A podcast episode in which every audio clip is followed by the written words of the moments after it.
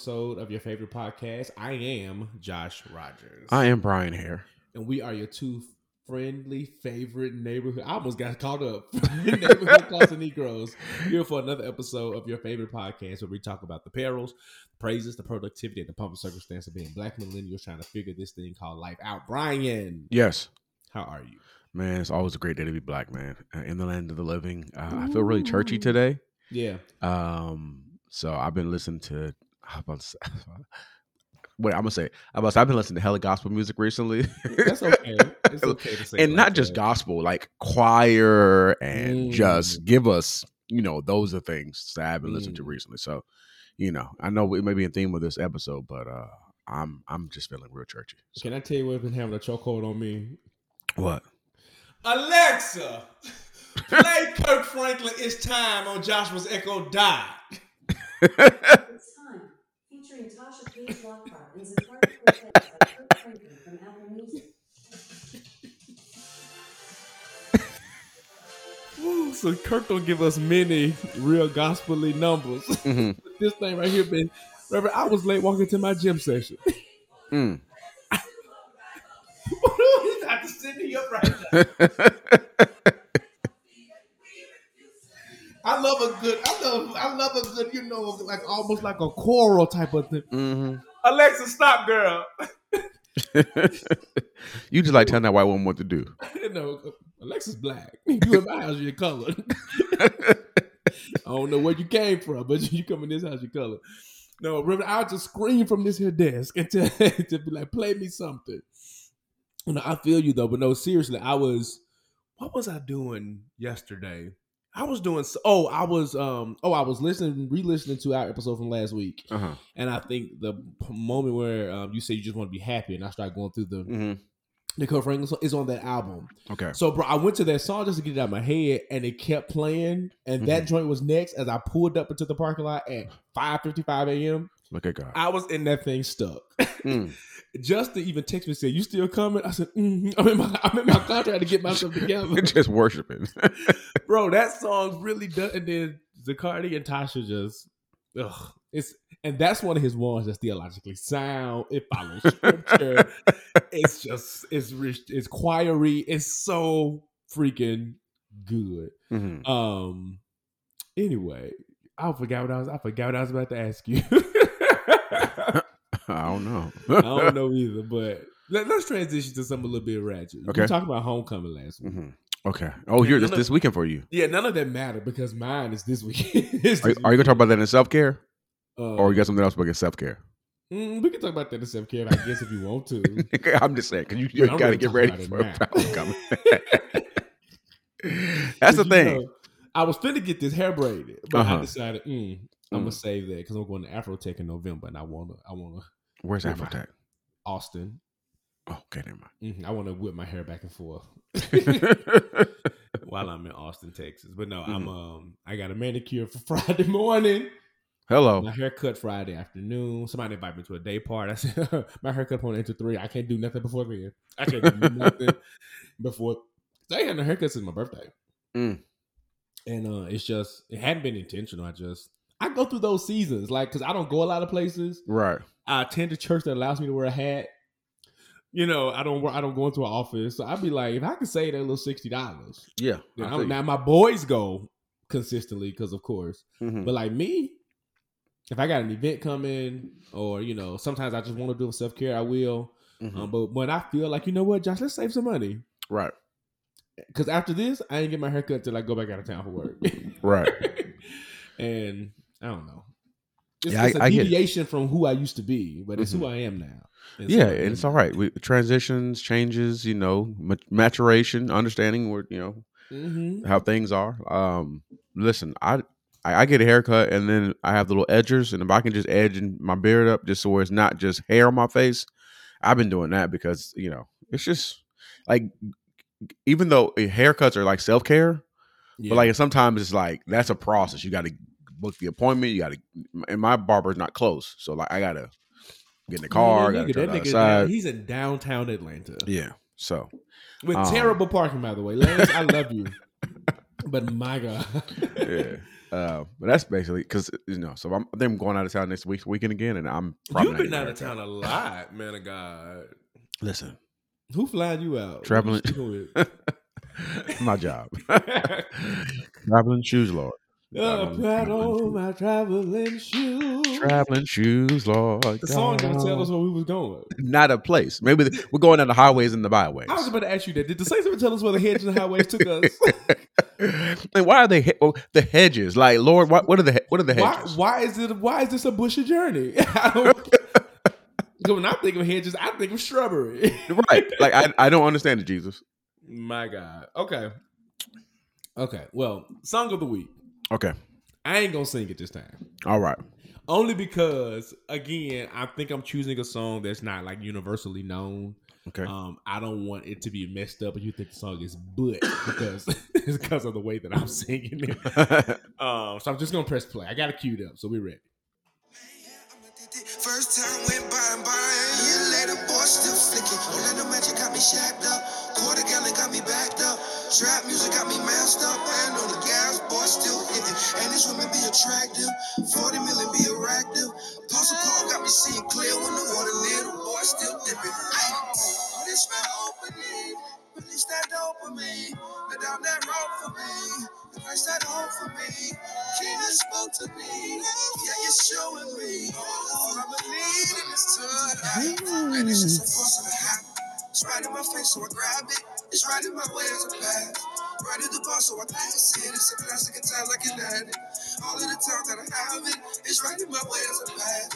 Right at the bar, so I pass it. It's a classic, it's I'm an acid. That is "Let It Go" by Mali Music. I thought it was so appropriate, um, because the song pretty much talks about like the the duality of humanity and being Mhm. presented with all of these things, and like the the strength and discipline that it takes to actually like just to exercise discipline, right, and to Yep. walk this walk. Um, Mhm. And I think we'll that'll make more sense. The theme of that as we get into today's um conversation a little bit later. But just shout out to Mali Music for half a second. yes. Um, I know he's out here being a brand new dad because he just had a baby recently. Um, but like musician par excellence. You hear me? He rarely misses. He Yeah. rarely misses. yeah. Um. Mo- Mali. Yeah. Shout out to Mali. Mali, man. I think Yeah. we said on this. I think we were talking about if we could really sing like somebody who's out there, who would it be? And like, my, I think Mali was my choice. Like, I really like that grit, that sound. Um, his runs and stuff are always really clear. He can take you Mhm. to church. He can Yeah. do R and B. He's done that. hmm Um, oh, clearly. oh, because that song with Jazmine Sullivan is so good. To be loved, Just by to be you. loved by you. Ooh. Ooh. It's so good. It is so. That that album was a solid piece of work. Oh, it's Solid body so- work. It's so good. Can, oh, can I just do this? You'll take your heart. Trust me, it'll break your heart. Uh, yes, so underrated. Jesus. When we say play with love, Come on, Catherine. uh, just be here to take. Woo! It'll take all of it and break your heart. Let me stop. Let me stop. Let me stop. Let me stop. It's so that, good. yeah, I'm just honestly convinced that the hand of the Lord is on Jazmine Sullivan's throat. Oh, absolutely. One of my favorite singers of all time. If I had to Mhm. hear one voice, Jazmine Sullivan would be that person. Ooh. Without a doubt. Ooh, you made me think about something. So Okay. I told you pre-show hmm I was decorating my office, Okay. and so I was on Etsy, Okay. and I saw one of the little buyers. You can do like I'm doing a music wall, so I just bought a vinyl player and all that kind of stuff. It's on brand. it's on brand. you know, and you could do like a picture printout of like the album cover hmm has the artist name, the album Okay. name, and the track listing. So Okay. only comes in three. Okay. I'm getting nine. Okay. now, Okay. now six are in my cart. Okay. And can you think who those six could be? Okay. So let me see here. Beyonce, Yes, Chance the Rapper, absolutely, Kirk Franklin, of course. Al Green. Not yet. Okay. Uh Mattie's Girls. Yes, for sure. Um uh, let's see here. Three Six Mafia. Mm, mm-mm. Okay. Um. Shoot. Shoot. Shoot. Shoot. Shoot. Anita Baker. No. Ooh, but no. Okay. Um. Shoot. trying to think who else. Any any of them gospel? No more gospel yet. No more gospel. Okay, so that throws out the Atkinses. Um. Oh yeah, you can take the Atkins out. You can take them out. Um. Shoot. I'm kind of stumped at this point. Um. Kanye. I just, I just,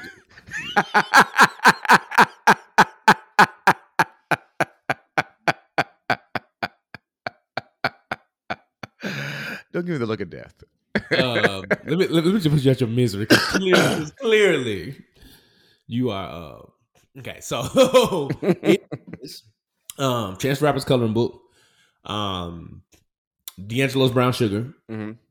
Oh, I Go to see the forgot Iron that. Man Black Man. Um, Kirk Franklin, Hero. Mm, good album. Um, uh, the Clark sisters, Am I Living in Vain? All five plus Mattie Moss on the front. Um, Seven. yeah, Denise. um, and Beyonce's four. Oh, okay. Is that six? solid. Did I say six? Is that six? I think so. I think I said Mhm. six. Um, if I didn't, I'm missing one. I can't remember everything that I said. But um, the last three that I've been like tussling with is you called out some of them. Okay. Um, Al Green. mm-hmm. Um, I can't decide which album yet. When the smoke clears, Three Six Mafia for Mhm. sure. Erykah Badu, um, her live album. Um, I didn't think about Anita Baker making it. I feel like I enjoy Anita Baker. Mm-hmm. I don't know that I enjoy a complete body of work from Anita Baker. Please don't I- kill me, Auntie Anita. I feel like that's accurate though. I, I I usually go I usually go with her greatest hits. Like yes, I go to greatest hits. I'm not. and I'm lie. actually, and that's kind of why I'm stuck on Al Green too, because like out of all of his albums, I like three or four songs from every album. Mhm. And and some of them are not your ones that you like the world knows but like Mhm. he has one album where i literally press skip like five times like, they're not bad songs you know what i'm saying right. it's just like you know so that's one um where i'm kind of stuck with but like erykah badu like that live album probably will make it because that i don't skip anything ever Mhm. on that like ever Just press play. uh, I just press play. And then, um, you know, I love Chris Brown. We got to talk Mhm. about that Chris Brown fame versus X conversation that was in the thread maybe a We month or so ago. We yeah, that was good. That was a good. I was looking for something in our text thread and I that popped up and I was like, ooh, we gotta discuss that. Um, but like, do I go to Chris Brown? Do I give him a space? Do I, you know, do I do Walter Hawkins Love Alive? Because Mhm. that means a lot to me, that album. Um, and then with gospel, like Tye Yeah. defined an era of my life. You know what Yeah. I'm saying? Which one of those do I choose? Right. Well, it wasn't quite the fusion. It was right. It was a little bit before. It was a little bit before my church scandal. So fresh.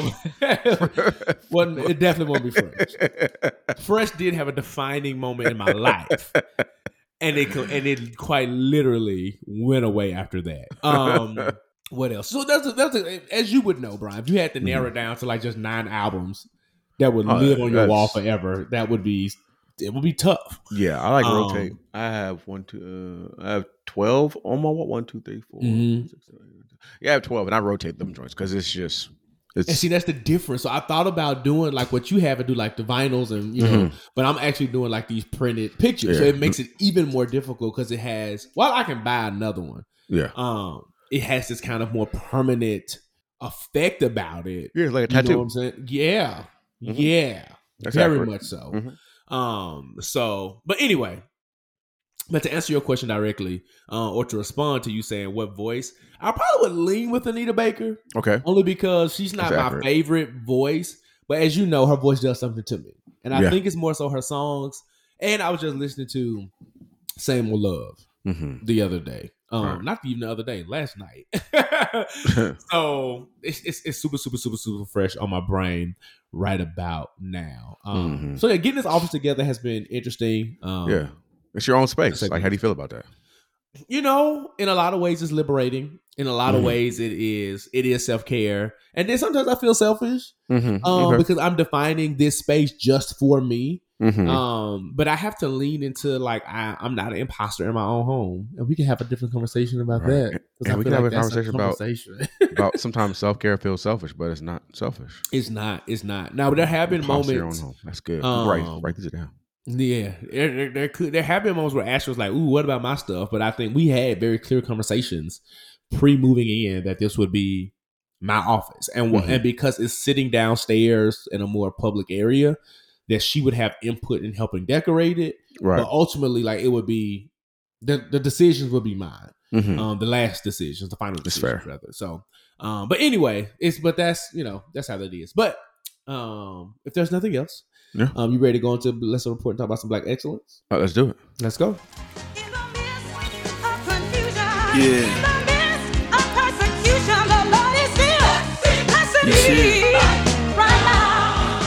All right, we're here at the Blessed Report where we shout out black folks doing great black things. And as you know, we love black people. We love making history. We love shouting out the things that we do.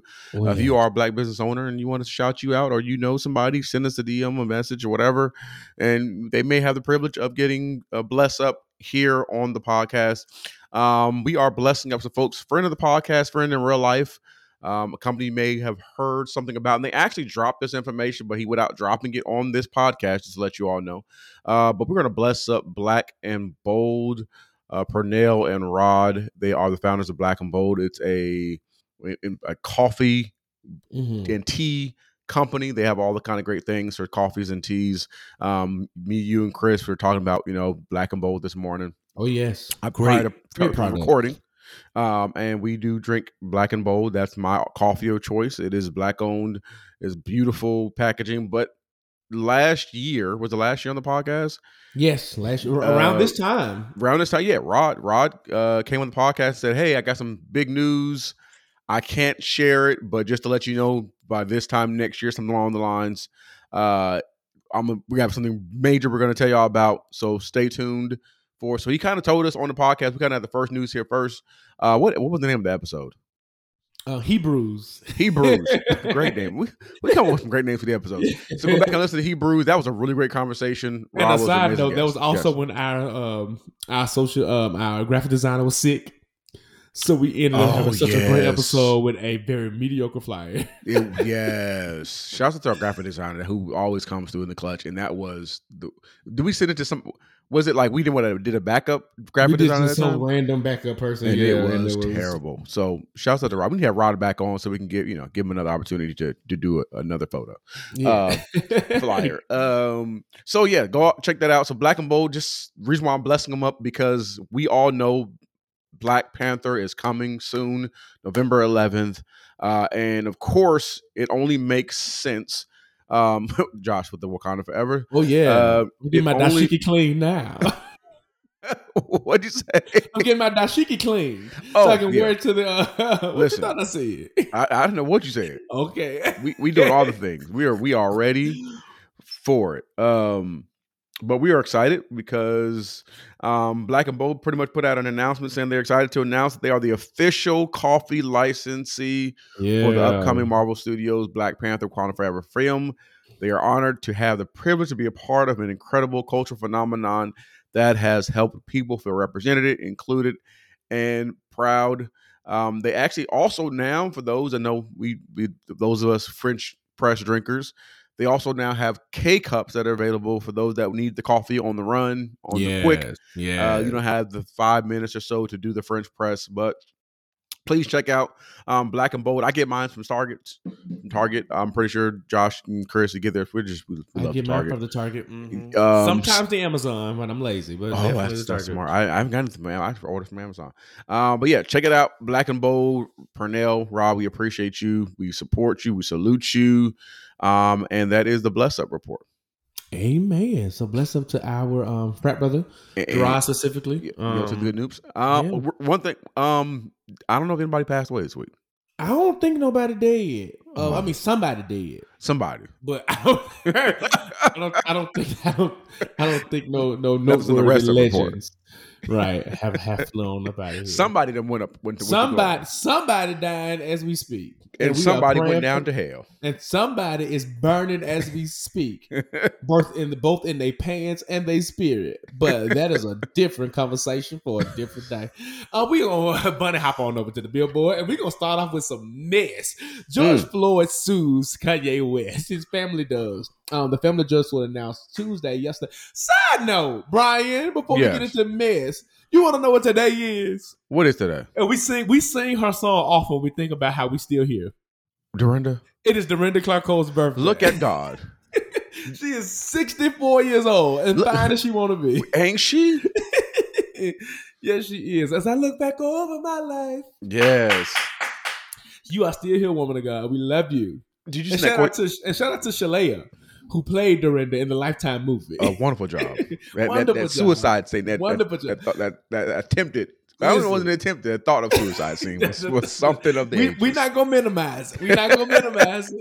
We're not gonna do that. We're not gonna do that. It's on Hulu. I think it's on Hulu too. The, the, Is it uh, on Hulu now? I think either on Hulu or Netflix. One of the things. I need to go rewatch it. I need to go Mm, rewatch it. It was good. Okay. I enjoyed it. I really enjoyed it. I, it felt rushed in the last twenty minutes, but I enjoyed it. Listen, Um, George Floyd family, Sue's, Ye. Uh, the family of George Floyd announced that yesterday, Tuesday, that they will file a two hundred fifty million dollar lawsuit against um the artist formerly known as Kanye West. Um, following comments that he made about George Floyd's death on the podcast Drink Champs. That podcast is all over the place.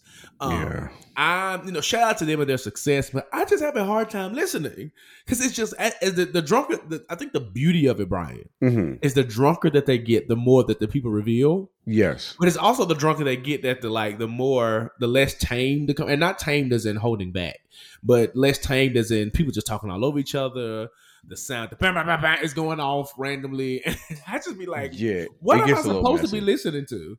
It's just I can't pinpoint what I'm listening to. Um, Yeah. But anyway, Yeah. Roxie Washington, um, Kanye said some very damaging things on that podcast. Mhm. Pretty much, um, yeah, I just I just say it that way. Said some very damaging things. So Roxie Washington, the daughter of George Floyd, plans to sue uh, his business partners and his associates for harassment, misappropriation, defamation, and infliction of emotional distress, um, seeking the two hundred fifty million dollar payout. Um, this is based on a statement from um, her attorney. Bryan, I know how you feel about Ye. Yeah. Any thoughts about the lawsuit? Oh, Um, I don't know if it's gonna be able to do anything. Uh, you know, I, anything glad to stop him or do anything just in general? do anything to stop him. Do anything in Oh, yeah, general. yeah. Hopefully, hopefully they get some money out of him. I hope. I hope they um, I win it. am. Yeah. Yes, I'm. I'm anti Kanye at this point. I'm the, the biggest issue with me in life right now is Okay. his That's first four albums were really good. Yeah. Not the biggest issue, but one of the issues. I said, oh, big issue in life. one of the issues is Like I said, in life. no, it not not. One of the issues is like his first his first four albums were just so good. And Oh yeah. um the college dropout we were talking about one of the albums that like i just is the, one of the loves of my musical life you know i i can i can you know i can separate the music from the person Yes. um but it's just hard and then also on top of that um i i'm i am a drinks champs fan and nori and um the other dude that's on there they played themselves by putting bring kanye on like y'all they were chasing views and listens and then you want to come back and walk back and say, "Oh, we shouldn't have done it," and you're gonna pull the episode and stuff like that. You knew what you was doing. You you you celebrated the views, you celebrated the hits.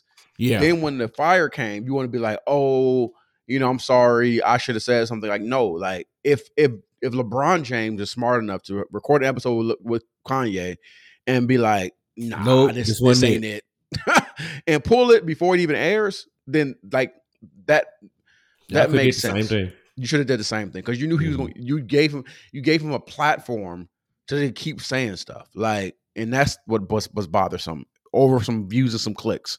So Nori played himself on that too. Um, I don't know if that was my greater conversation, but Nori Nori played himself. Yeah. Anyway, but that's what that is. Um, going keeping the thing with problematic celebrities. Nicki Minaj Jesus, was yet in another feud with yet another woman in rap. So Girl. she took she took to Instagram Live. See, this is where some of y'all mess up going. Instagram Live mess set y'all up Mhm. every single time. She went to Instagram Live and she was talking about her recent song. So you know it's Grammy season, Bryan. it is. All the girls are submitting songs for our consideration. Mhm. Not really my consideration because we we don't know about nobody voting committee, but anyway, for consideration. right. And um, her recent song "Super Freaky Girl" has had a lot of commercial success. You know, it's the first well rap song to top the Billboard 100 since um Lauryn Hill had one up there and all that different kind of stuff. So like it's been whether you like the song or not, it's been successful. And it's been argued that Nicki has not had a hit solo, and she's like broke all that, right?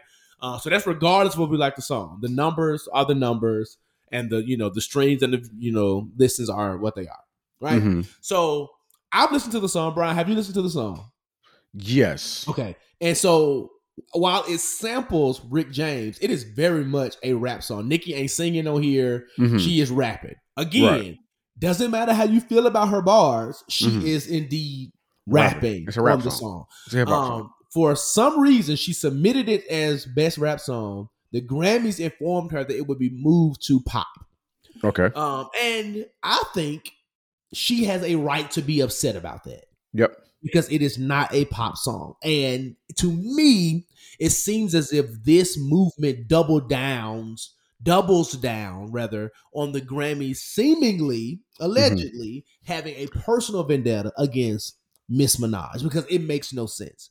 Where Mhm. she messed up was she started making comparisons. So her first comparison was cool because this particular song is not up for consideration this year. It's an old song. It's already won. Was Drake's Hotline Bling Okay. she was like, Drake, and Drake does sing the entire song, Mm-hmm. Yes. but it kept it in the rap category. mm-hmm. Then she went on to use Latto's Big Energy, where Latto raps on Big Energy. I don't really like Big Energy as a song, um, but it was a it was a big song.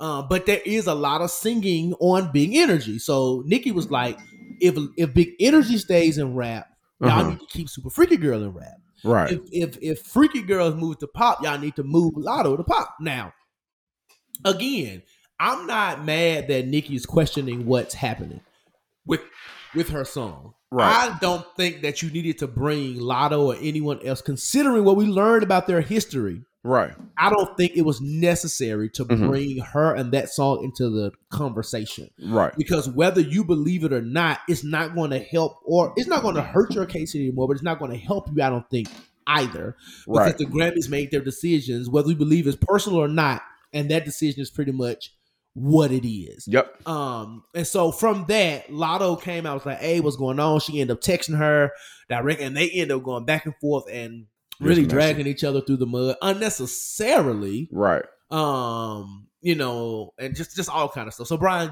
what are your thoughts these days now about how nicki at her almost 40 year old age is moving and navigating these spaces It's just it's just unnecessary. yeah Um, it's really unnecessary.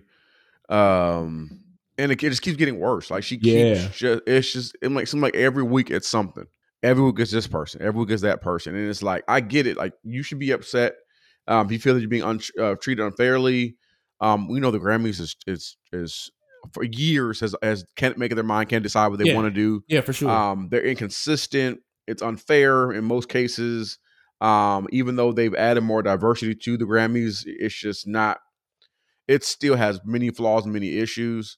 Um, I always I said all the time, Nicki's biggest issue is the fact that she just she doesn't walk in in in her statue. So yes yeah she wants to be honored and regarded as this great in in hip hop, but yet she just she stoops down to just the and the the, crazy thing is is that she is like even latto was like i looked up to you i did this i did this and was like but now this makes me see you exactly differently. You know what I'm saying? So like you Exactly. are like what she wants to be. A lot She of people, is. she already is, but the but her legacy is going to eventually be so crowded by all these antics that we're Mhm. going to forget. And again, love or hate Nicki, you can't deny the impact she's had on hip hop, Yep. particularly women's hip hop, right? So, um, and I get it. You know what I'm saying? Like, and you can choose because I'm sure Beyonce gets some requests for remixes and stuff that she don't always accept, but we don't hear about those things. Mhm. Um, the only time Beyonce responds is when it's like legal and money. yep. Like when Right Said Fred came out talking about she didn't get that song clear, but them niggas posted on their own Instagram talking about how excited they was for the collaboration of Right. Alien Superstar. Like y'all Mhm. just trying to be relevant. You know Yep. what I'm saying? And she so she came out and said A, B, and C. Even with the Kelis thing, like Beyonce wasn't wrong, but but Beyonce she wasn't wrong legally. Uh huh. I don't think she was wrong because you grown, you do whatever you want to do.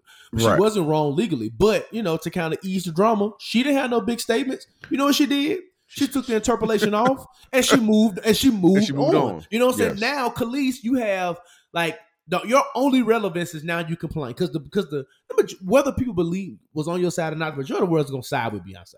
Yep. And I'm not saying that Kelis was wrong. I think Kelis took it too far. Yep. I'm not saying that Kelis, Kelis was wrong. Anyway, Mhm. what I'm saying is, and I'm not saying that Beyonce is the standard. What I am saying though is that you see people like Beyonce, Rihanna, um, other even like even outside of Lil Kim's beef with Nicki, like Lil Kim ain't responding to every single thing people are like. And look, No. we can say a lot of things about Lil Kim, Oh, so particularly about how she looks right now. Right. And a lot of people do come. A lot of people do comment Mhm. on Little Kim, but like what she she's not feeding into every single comment, every single blog, and every single person that Right. does this because why? She understands who she is, Right. right? And I think when you have it, so I think, and I and y'all know me, I enjoy Nicki, but I think her insecurities are consistently showing. Yeah. And you know, she talks about Missy, she talks about Lauryn, but Lauryn Hill ain't up here arguing with folks when they talk ain't up here. yeah, they not doing that. Like we always talk about how Lauryn Hill is always late and gonna be show up somewhere five five days later. Right. And what does she do? Keep showing up five days later.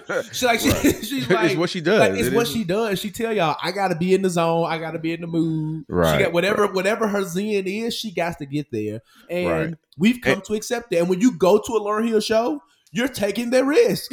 Right. And, and I'm gonna even add another one. Like some of her her, her teammates, like Wayne, Wayne and Drake. and Drake. Like Drake will will he may do a sub here and there, but he's not going back and forth He's on social media. on Twitter tweeting. Yeah, he gonna wait, maybe put it on a, on a song, something. You know what I'm saying? But he's not gonna be on on social And media. what artist there. hasn't done that? Even Beyonce with the Yeah. Tiffany Haddish, she called her out about the NDA. Like Yeah. even like Beyonce, who does not talk to the public anymore. She don't care about us regular people. Mm-hmm. Right. Like like you said, put it in the music. you know whether it's it ain't gotta be a whole diss track, a subliminal little note or something like that, and go on about your business. right. Um. So so I don't think she needed to compare what's going on to anybody, but Right. lea- leaving it at the Drake comparison was enough. And Mhm. even if you did bring up Latto, which I'm not gonna say is an invalid argument, Right. but if you did bring it up, when she responded to you, from what I understand, Mhm. in the DM via text message, y'all could have had a conversation like, hey, no ill will intended, you know what I'm saying? However, our songs, you know, you sing a little bit more in your song. So I'm just trying to figure out from a Grammy perspective, if my song is considered pop, how did Big Energy remain rap? Like, and it's Mhm. just saying, I want you to stay in rap. I don't want you to get moved, Latto. I'm just trying to see Right. how on earth did they keep yours there and move mine? And I just wanted to make the point in Yep. terms of the type of song. Like, that's a mature conversation. yeah, I'm but no disrespect to you. I yeah, would no use you as a disrespect to you. scenario. Yeah, I just I just use you as a point because your song because she even went on to talk about um how artists she wants to hear more artists, rap artists tap into singing more and stuff like that. So like she started making some points that made sense and so it's like we be wanting to be on your side until you give Mhm. us reasons to not be on your side. So I'm just like, oh, I, I just hated it. I just hated it. And then, you know, like you said, and then she she's arguing with all these other girls and well, not girls, these women, um, Right. You know, and stuff. And it seems like, you know, what will happen if all the women that Nicki got into with came together and did a joint diss track? Like Ether. they would, if like Kim, Cardi, Latto, Remy, um, they all got on the track. right. And because there's a ledge that something's not right in the they water. fell out. too. Like you falling out with everybody. Like you're literally falling out with everybody. And it's like at at some my mom used to always say at one point if everybody's falling out with you, you the problem. you the problem. You the problem. You are the problem. You're the common denominator. Um, you can't get along with nobody. Not one person. So anyway, uh moving on to that. Um staying in the theme of Grammys, our friend, we go at least friend of the podcast, We're Bruno Mars, Yeah. I decided to pull Silk Sonic and the Six Sonic Boys um out of the Grammys. He said to Billboard, this is what he said. He said, um, we truly have put our all on this record, but Silk Sonic would uh, like to gracefully, humbly, and most importantly, sexually back out Sexually? of, of submitting What? our album this year. That's what he out. said to Billboard. Um, uh, we hope we can celebrate with everyone on a great year of music and partake in the party. Thank you for letting Silk Sonic thrive. Um, Bryan, thoughts on why you feel like they did that? Or they pulled out? Uh, I don't think they wanted that Beyonce smoke, that Kendrick smoke. Um, Mm, yeah, because if they they probably would have won album of the year. yes, like no different. Like and honestly too, like are they in the are they in new best best new artist category? Like best group and duo category. You know what I'm saying? Like they are technically all of those things because they are a new group. so, I I feel like they would have. But they didn't have to submit for best new artist. They didn't have to submit themselves for that. They could. Yeah, I, I feel like they. I feel like they would have a great chance of winning. Bruno's a Grammy darling, Anderson is new to the scene, but they have great music. It's a, it's a, it's a, it's a. In my opinion, like we're talking about Grammy albums, I think it's a Grammy album. And even with Um, Silk Sonic, but even beyond just the Grammy formula, that was a great album. Yeah, without a doubt, without a doubt. Um, I think honestly, I think it may be a situation where he don't want to be in the middle of any controversy. This is That's what Beyonce hasn't gotten album of the year. hmm She's a front runner. Her and Kendrick are front runners this year for album of the year. Um, so it might be a situation like I don't want no And none of Renaissance that. was a movement. Is a yeah, I don't want none of that. I don't want any of that issue. I don't want that controversy. I don't want to stand in the way of Beyonce, you know, potentially getting album of the year. Um, and that's it. I don't think I can think like I don't under I wouldn't understand it because I feel like any award they've been up for in American Music Awards and Billboard, they've won. Yeah. Like it ain't even close.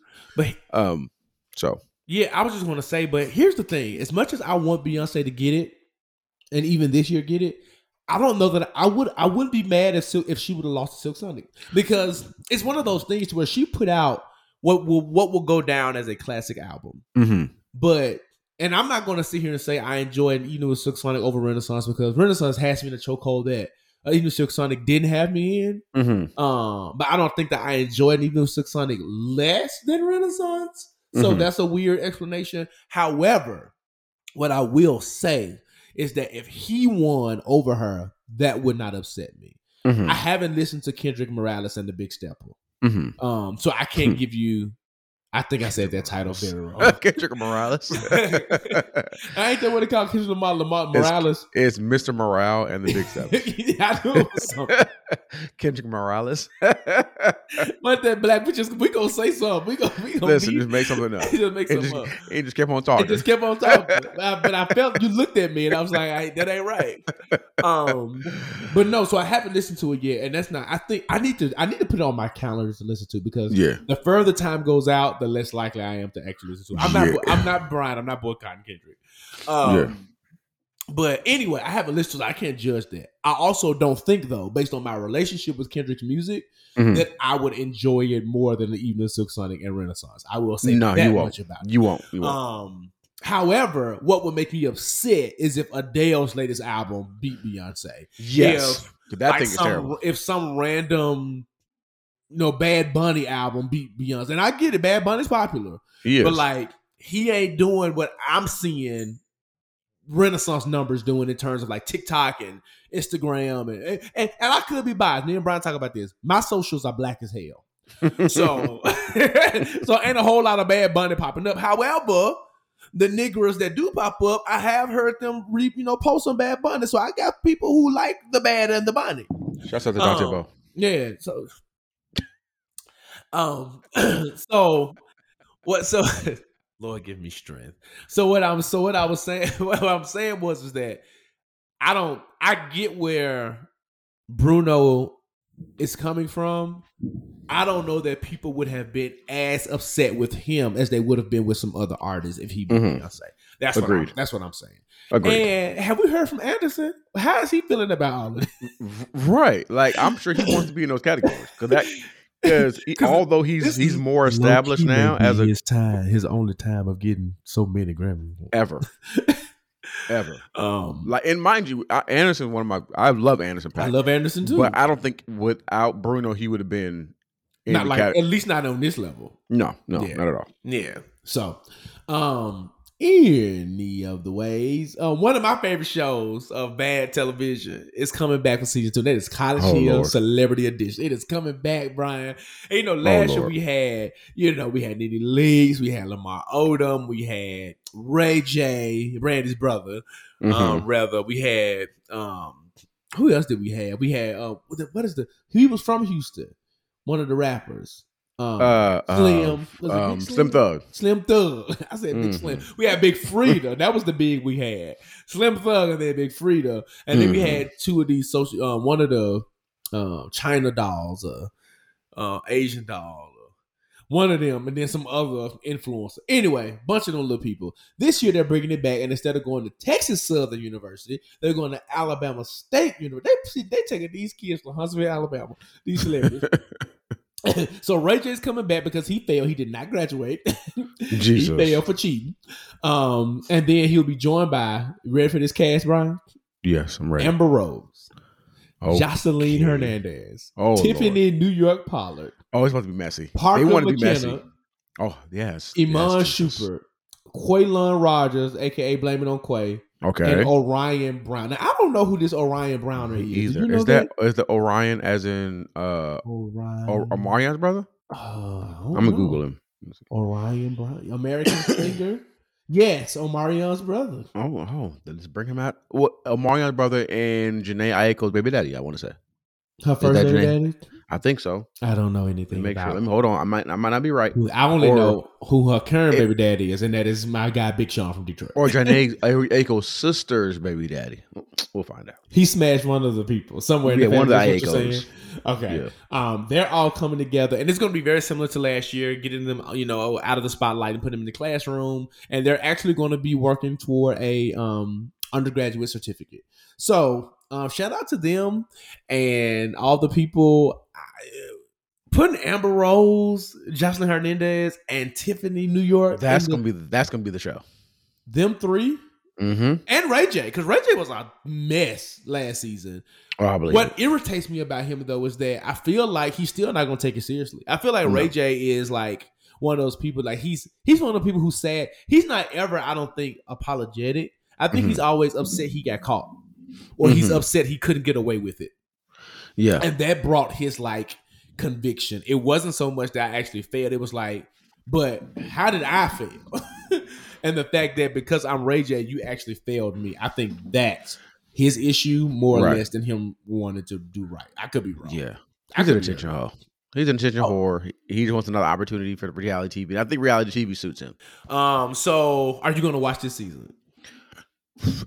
Eh, probably eventually. I eh, and I'm gonna say this without no disrespect. I didn't watch the other one yet. It's And I thought good. the other one was a little was good. more. The first one was a little more interesting than this Yeah. this cast is to me Yeah. because you know I love Big Freedia. Um, you know, I love Nene. yeah. So that that other cast looks a little better. Um, Parker is definitely eye candy. Oh, for sure. I, ain't, I ain't gonna hold you. Shout out to what was um, her name on Wife and Kids? What was she? Uh, Katie- Katie Kyle? Katie. Katie. Yeah.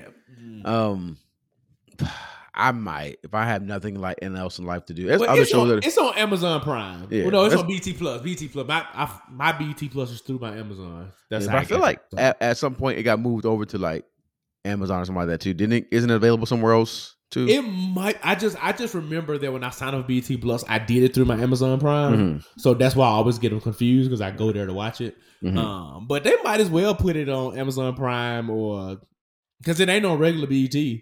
All right, so- okay, yeah. But anyway, you.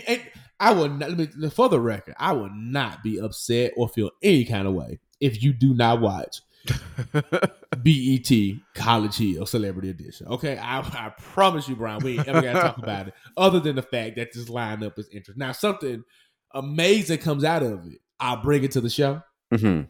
But you ain't got to feel no pressure to watch it. All Okay. All right. Staying in things of shows, I think I'm about to piss you off because I probably was pissed off. okay. So y'all know a couple episodes ago we talked about B side class. Shout out to the episode. Y'all ran the episode up. Um, Rolling Stones is back at it again, okay, and instead of talking about music, they've ranked the 100 best episodes. Now, me and Bryan are not going to go through the list like we did last time and give you full, you know, rundowns of how we feel and things like that. But I thought, Bryan, I would at Uh-huh. least give you the top 10 okay. and then talk about some notable mentions Uh-huh. and some very notable absences. Okay. uh, especially in comparison to some shows that did actually make it. Okay. um, so I'm gonna give you the top now. The ones I'm talking about notable mentions and absences. I don't remember where they landed. All I remember is that they were far down the list. People who did make it. Okay. Um, but I'm gonna give you the top ten starting in um descending order. Okay. Okay. At number ten, Mary Tyler Moore Show. That's okay. Number Okay. nine, Atlanta. Okay. Okay. Yeah, I did not think it would be that high. Number eight, Cheers. Mhm. Number seven, Mad Men. Okay. Six, Seinfeld. Five, Fleabag. Never heard of it. Neither. Four, The Wire. Okay. Three, Breaking Bad. Oh. Okay. Two, The Simpsons. And then Oh, number oh. one, The Sopranos. Okay. Um, I've seen all of these shows but two, and nah, bro. I've never seen Mary Tyler Moore before. I've never heard I of. Fleabag. Breaking. I've seen. Okay, so I can under. I understand this top ten. I understand it for different reasons. I understand it outside of Atlanta. Yeah, I, I, Atlanta, Atlanta is an anomaly on this list. but I can I can see how I feel like this is a, a, a whites came up with curated curated, Oh, curated this. so list. let me say this before we get into some honorable mentions and absences. This list was, you know, how we talked about like the Beatles was on the music list, but like that Mhm. list was really black though. Still Yeah. had a lot of because black music. They completely ignored black influences on television. Mhm. I will say that this list was created by white people with white interests, and but I will say, Bryan, like, so let me just get it. Okay, go, go finish your thought. I'm, a, oh no, I'm sur- well, I'm surprised Friends is not in this top ten.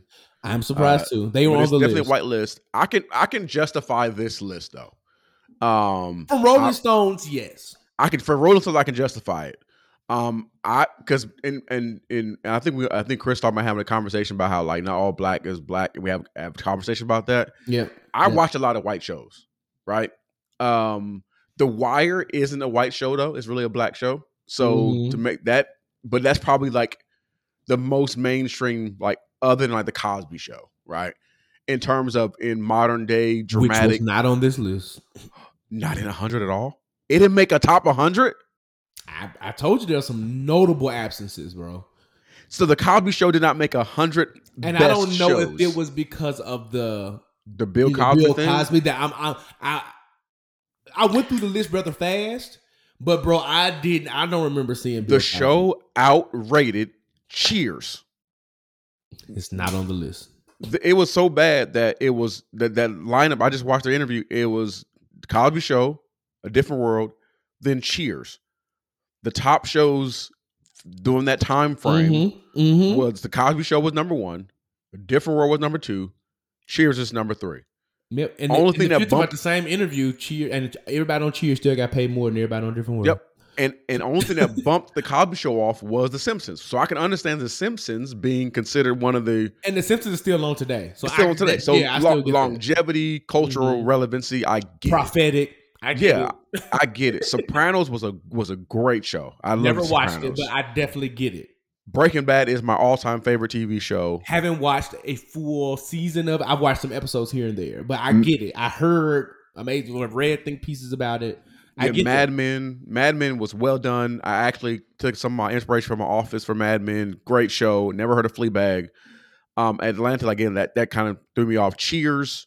That was Years I get it because I mean I get again it. white people. Mary Tyler Moore, I get it. I it. get it. I get. I get the list. I get it. I used to watch Um, Mary Tyler Moore only because I think you asked me one time when um that white woman from Murder She Wrote died. Yes. And you was like, "What did your grandma watch?" And I said, "Because I love Lucy stuff, like everything that was on Nick Oh, at Night back Lucy. in the day. Mhm. Like Nick at Night now is like Friends, George Lopez, yeah. like like, But back yeah. in the day, it was I Love Lucy, Dick Van Dyke, Mary Tyler Moore. It was like old Mhm. shows. Yeah. And my gr- at a certain time, my grandma used to only let us watch like Nickelodeon stuff. And when it switched, nigga, I was watching I Love Lucy and Mary Yeah. Tyler Moore and Three's Company. So like I saw, I don't, I'm not as familiar with those shows. I Mhm. probably still couldn't name some of the people in them. So But so what did make the list? oh, okay, so what didn't make the list? Okay, so let me tell you what did. Some honorable Okay. stuff that did. Okay. So the only other like real black shows that made it were uh, the Jeffersons and, Oh, that's yeah. That sounds white. and Good Times. two two normal Um, layer shows. Normal that makes sense. That again, the- white. They were in the seventies. Okay. They white were shows down there. with black cast. hmm I feel like there was a couple of other like shows, kind of like that, like um, that made the list that were low. Like Community was in there, um, and I actually enjoyed. it. Was like one of Community's my a great show, but I just don't think it's better show. than where the, the Fresh Prince on there anywhere. Fresh Prince was not there. Like some of our our blastics were not on the list. No, of some of I weren't surprised with like No Martin, First Prince, Yeah, Living Single, Parker's, Moesha. Um, and I'm talking about the ones that lasted a while, not like the you know the two three season shows, right? but uh, uh, but um, uh, uh, to me, And the okay, so whites I- love Will Smith. that's what I'm saying. So, out of all the, all the black shows, I think the Cosby Show and Fresh Prince should have been on there Should have been on there. everyone everyone knows And those I shows. think Different World should have been like at least in the '90s, only because to the point that you just made of like when it was on, it was a show. Whether it, It was- was with HBCU life or not, it was a show. Yeah, it was a it was a rating it was a ratings hit. That's what I'm saying. So I, so I guess my question would be, what is their what was their like? I'm always of course, what is their criteria? Let what me is the pull- let me- let me criteria? just see can I pull it a real? I knew this would get us going. because like if anything, like you know, I understand white culture and I don't understand it, but I understand like you know in terms of just being Mhm. gi- given us a little justification. Like if the Mhm. Fresh Prince and the, if out of all the shows, the Fresh Prince of the Cosby Show should have made that list, Yep, here it is. Let me see. Pull up the and to link. not even make a hundred sh- shows. Oh, okay, the twenty. Yeah, I need to. I need to. Oh, whew, that's something. That is something. All right, so a ranking of the most game-changing, side-splitting, tear-jerking, mind-blowing, world-building, genre-busting programs in television history from the medium's inception in the early 20th century through the ever mesticizing era of peak television. Um, how do you identify the best shows in a medium that's been commercially available to you since World War II? um, let's see here. I'm trying to get through. They're not really giving out their formula. They're just talking about like They probably surveyed and say what shows they watch. Arrested Development. Then they go into like they really they they really start what they start. Okay, um, so we decided to update. They just said that we decided to update our list, which was originally compiled in 2016. Once again, okay, we reached out to TV stars, creators, and critics from multi hyphenates like Natasha Lyonne, Ben Stiller, and Pamela Adlon to actors like Jon Hamm and Lizzy Caplan, as well as the minds behind shows like The X Files, Party Down, and Jane the Virgin to sort through television's vast and complicated history. See the full list of voters here. Let me do that real quick. So, um, let's see. I'm trying to see if there's some just black people on the list, and I'm not. These are names, and because I'm not, you know, I don't know the you know I don't know the whites, Bryan. I know, But- I know. Because I do know the blacks. None of the names are standing out. Mm. So Yeah, so that that list has no credibility. Like, yeah, and I'm gonna say no credibility. I like you know that top ten. I don't I'm- think I'm- it really speaks to the It- whole it of does. America. No, Um, not at all. I will say Oz. I'm looking at it now. Oz is number 99. So Mhm. take that into consideration. Um, Scandal was not on the list at all. And I'm gonna tell you why I'm offended about Scandal not being on the list. How Mhm. to Get Away with Murder. ER was on here, but not Grey's Anatomy. Um, what great Grey's Anatomy made didn't not- make the list? did not make the list. Wow. Uh, this is us. Is not on the list. Uh, a million little things. I'm gonna tell you. I'm gonna tell you why these, even though these are newer shows, why I'm pissed because Squid Games made the list. And Wow. while I didn't like, I watched Squid Games, but Squid Games is brand new, and it doesn't. It does not have the same. I think crossover longevity. Like when we when we start talking about something, I feel like when you start having cultural conversations, both black and white, Bryan Mhm. about television, I don't know that Squid Game is going to come up outside of the fact that it was one of our pandemic favorites. Mhm. I think that's the best you're going to Right. get out of the Squid Games. Yeah. You're not getting like, oh my god, it's a great show. It's Most people, quality like, programming. most people was like, I can't believe what I just watched. Um, what the hell was this? Like that's the thing you get from Squid Games. You don't get best show of all time Mhm. from Squid Games. No, Um, not at all. Not at all. Yeah, it was number 95. Like while it's low on the list, like it still made it. And there were a number of shows that like Sesame Street, bro, was like low on the list. Wow. I'm I'm I'm going through real quick just to like point, making sure I'm not missing anything. Orange is New Black made it, which I was that was another black show that I and it, to me, Orange is New Black is an amazing piece of program. Yeah. So um and I wasn't looking for this list to be hella black because I know as opposed to music, black television isn't as mainstream. So I wasn't looking for a lot of us, but I was looking for, like you said, um, the Fresh Prince, the Cosby Show. But here's your Jeffersons at seventy seven. Um, I want to say, yeah, Good Times at seventy two. I remember seeing that. Which Um, it- oh, it's the a good Chappelle show, but didn't make it. it didn't Um, make it or did? It did. I just ran it Okay. past again at 69. I'm going through real fast just so I can make sure everything that I just said was accurate. Um, Golden Girls was very long on the list, but you know, and the black people love that. It's like Mhm. 64. Uh, South Park was on there. You know, that was that's Yeah, the black yeah. people. That was a- that was a But, like, I'm cultural- not, I'm not, I'm not, I'm not surprised by that. Um, that's okay with me. Okay. Uh, Dick Van Dyke was down there at like 62. This is a big list, so it's having a hard time loading. Um, Key and Peele made it at 59. That was another black show. hmm But again, white people, Key and Peele, Yeah. yeah. know. Same thing with Dave Chappelle. Yeah. Like like some of these shows I never like Russian Doll. How you put a show called Russian Doll, some Right. Netflix original over This Is Us? never heard of it. Right. And bro, This Is Us was a show. It's over now, but it was a show. So The Office UK made the list. I'm trying to see Wow. did The Office like make because I don't remember seeing The Office, bro. If I'm gonna be honest with you. The Office was a solid show. I'm It- not gonna hold you. I didn't watch The Office like consistently, but there's not one many people in this world who don't talk. And like even Game of Thrones, like as much as that was like, you know what I'm saying? Mhm. Not on here. Insecure, like what Issa's done for the culture, not Yeah. on here. So you said Game of Thrones wasn't on there? I don't think I don't remember seeing it, bro. Wow. I'm, I'm wow. going back through it very quickly. I'm at That's 50 something. now. Friends was 49. wow. That's how I'm shocked. interested I'm this shocked. is. Yeah. Um, The Shield, West Wing, not surprised about that. Um, Dave. Oh, that's I'm sorry. Insecure did make it. How did I skip this? At Oh, look at God. Thank you, Jesus. Okay, so at 43, Insecure Okay, I'll take that. it. I'm not. I, I still think it should probably be higher, but Yeah. I, it at least made the list. That Yeah. that is a little less alarming. So forgive me for Insecure. I didn't see it. That's why I said let me go through it again real quickly so I can make sure everything I said was accurate. Um, Insecure was at 43. Yeah. Okay, The Office US is it did make it. Um, they put Roots on here too as a show. a mini. So they added mini series as Yeah. shows. So Game of Thrones did make it again. Of course, I skipped over this. 31. I didn't see it. Um, yep. Roots was number 29. Came in high. like this show, Friday Night Lights, that was on ABC, bro, Okay. for like three seasons. It's Right. Number 28. Best shows of all time. I ain't seen not one episode of Friday Night Lights. But I don't I'm not. I'm. I. I. I begged. I doubt that it's as good as Insecure. You know what I'm saying? I doubt this is good as some of those shows. Even like Friends. Like Friends was a cultural, like freaking relevant show. yeah. Like and that's a I've seen a lot of episodes of Friends because, again, Nick at Night, it was the only thing on television sometimes. So I may destroy you another black show with that um the British girl. I can't remember her name. It was an HBO joint. I didn't watch it, but I heard a lot of people talk about it. I may destroy you. Okay, I know yeah, number nine. Saturday Night Live was eighteen. So like like Bridgerton and stuff like that make it. Like you know what I'm Bridgerton was not on saying? The Crown was on here, but not Bridgerton.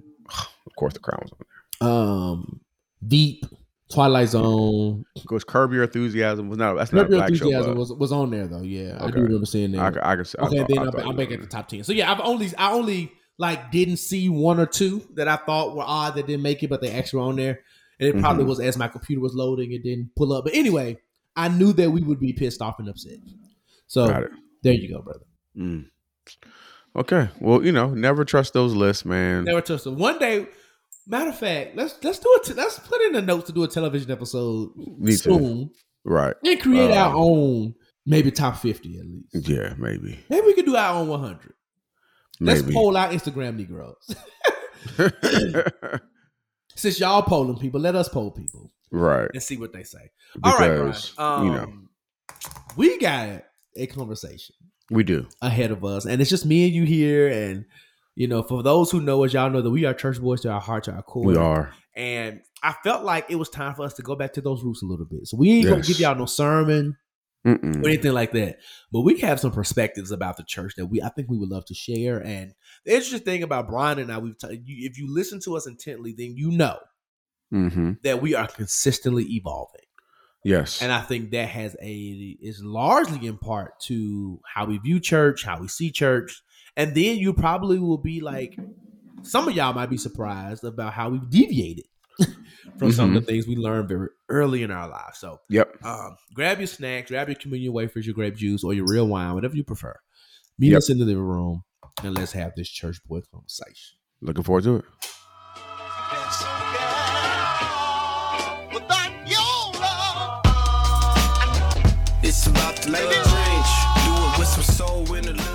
All right, good, beautiful people. We are here in the living room. We are back to having a wonderful conversation, and we're talking about church. We one are. of our favorite topics because it is one of the, the favorite things we love to do is go to church and serve and love go- God because we love God, contrary We to do. popular belief. Like Yes. last week, Mhm. y'all don't be believing that we saved in real life, but we Right. are. Hallelujah to Jesus. They said we can't be in this frat and be saved. That's a lie. Right. They said we can't listen to worldly music and be saved. That's a lie.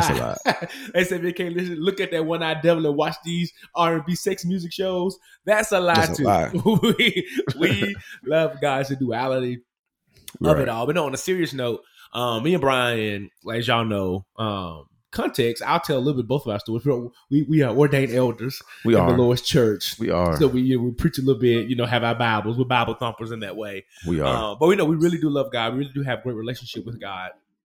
And then most of our lives have been centered around uh, in and out and around and about the Mhm. church. right. Um, so I think this is a really good time, particularly as the, the pandemic has kind of shifted what church membership and attendance means as the Mhm. world continues to evolve. You have all these different perspectives around church and religion and relationship and faith. right. Um, so I know we did a conversation, was it last year, two years ago, about the miseducation of Christianity. but Mhm. that was more so about like our theological perspectives. But this time we're gonna take a different approach Mhm. and just talk about you know church and what that means for us and to us. So Bryan, um, I'm gonna jump straight in, you know, based on that, and let's talk about your your history, your relationship with the church. Uh, and it's tough. Like I guess because we got you know definitions of the church, a church. Like there's so many different um things within that. So we consider Yeah. church as the body, right? Body of Okay. believers. The body of Christ is like the church. Yeah, Um, but within that, we also believe the houses of worship. We call that uh church as well, Mhm. right? So we think about the church as the people. We think also Ecclesia. as the ecclesia, right? we also consider the actual places of worship, right? Um, we go into church. Mhm. Um, so you know, it's kind of a twofold answer. Uh, started going to I've been going to church my whole life. There's not I don't think there's a time in my life where I felt like um, church wasn't a part of yeah. of my life. Um, I've been a member, uh, me air quote that in terms of because membership is a thing, and, and especially in the black church. Um, it's uh, let me see, one, two, three, four, maybe five churches in my whole life, right? Uh, I've been Okay. five churches my whole life. Um, I'm trying to count, make sure so many miles. Uh, Oh, okay, yeah. that's three, Four Yeah. over here, but yeah. five, six. I'm gonna go six. Six. Ooh, hot church hopper. six. My mom, mom, my mom worked in different churches, so Because um, you was over to Ron Gibson. Yeah. So so back Let's in- talk so- about that. we got to talk about that. yeah. So what we ended up doing was uh, under that mustache. it, well, we what we okay. So Atlanta's different. Atlanta, you gonna drive no matter how far it is to your your church. Yeah, Where we kind of are a little different. Where if we move to a certain area that's more convenient, you just found the, the COGIC church that was you in know that area. that in that area. So I'm from Pomona, California. So I grew up in church called New Gethsemane at the time, now called New Direction.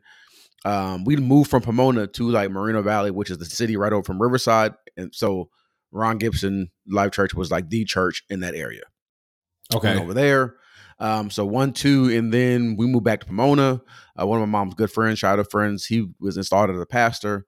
Uh, was looking for some people to come and kind of help cultivate some things there. So then that's when we went there. And then I moved to Atlanta, you know, the church that we met at. Um, Mhm. Right. And then um You can call it out. Cathedral of Faith, right?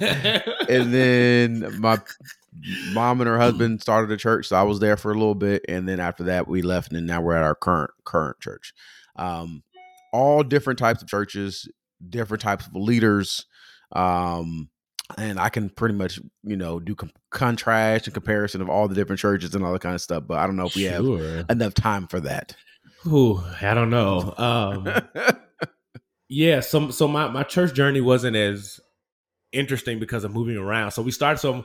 Um, you, so y'all know the, vid, the the quote we always do like, "You want to get your list, want to be smart in school." so Reverend Alton Salter, my mama was a member of that church, Prayer House Deliverance for Ministries. house deliverance Um, and that's where they actually got married. But of course, my mom is old school, so she married my dad, Mhm. um, she became a member of the church he was a part of, which he was still a part of his home church, like from a Mhm. child, the Beautiful Zion Missionary Baptist Church. that's a that's a baptist name it beautiful, zion, A Missionary Beautiful Baptist Church. It was like at the at the time, it was the church in West Memphis, Arkansas, and that Mm. doesn't say much for West Memphis, but like I'm talking about, bro, packed out, and um, I believe it. Um, well, the Reverend Dr. E.D. Whitfield, God rest his soul, Reverend Doctor is also another Baptist thing. Yes, ain't it the Reverend Dr. E.D. And I, and Bryan, I don't even know what that man. I don't know how successfully he played in high school. However, he was a Reverend Doctor. Um, Reverend Doctor. But my grandmother, you know, of course, was a stalwart member there. Head us, chief usher, excuse me. Chief. Um, you know, just very involved. So when we went over there, you know, my grandma had us involved. I was going to vacation Bible school, Sunday school, all the things. And then, um, like it happens in black church sometimes, that pastor slept with a church member, and Mm, um, my God. they got out. Especially in a small town, and it's divided the church, it split the church in the midst of them building a brand new like mega sanctuary oh to wow. fit all the people. Right. So um my I, I never forget being on my grandma's house and my mom would my mom and dad basically telling my grandma that we were like she couldn't do it.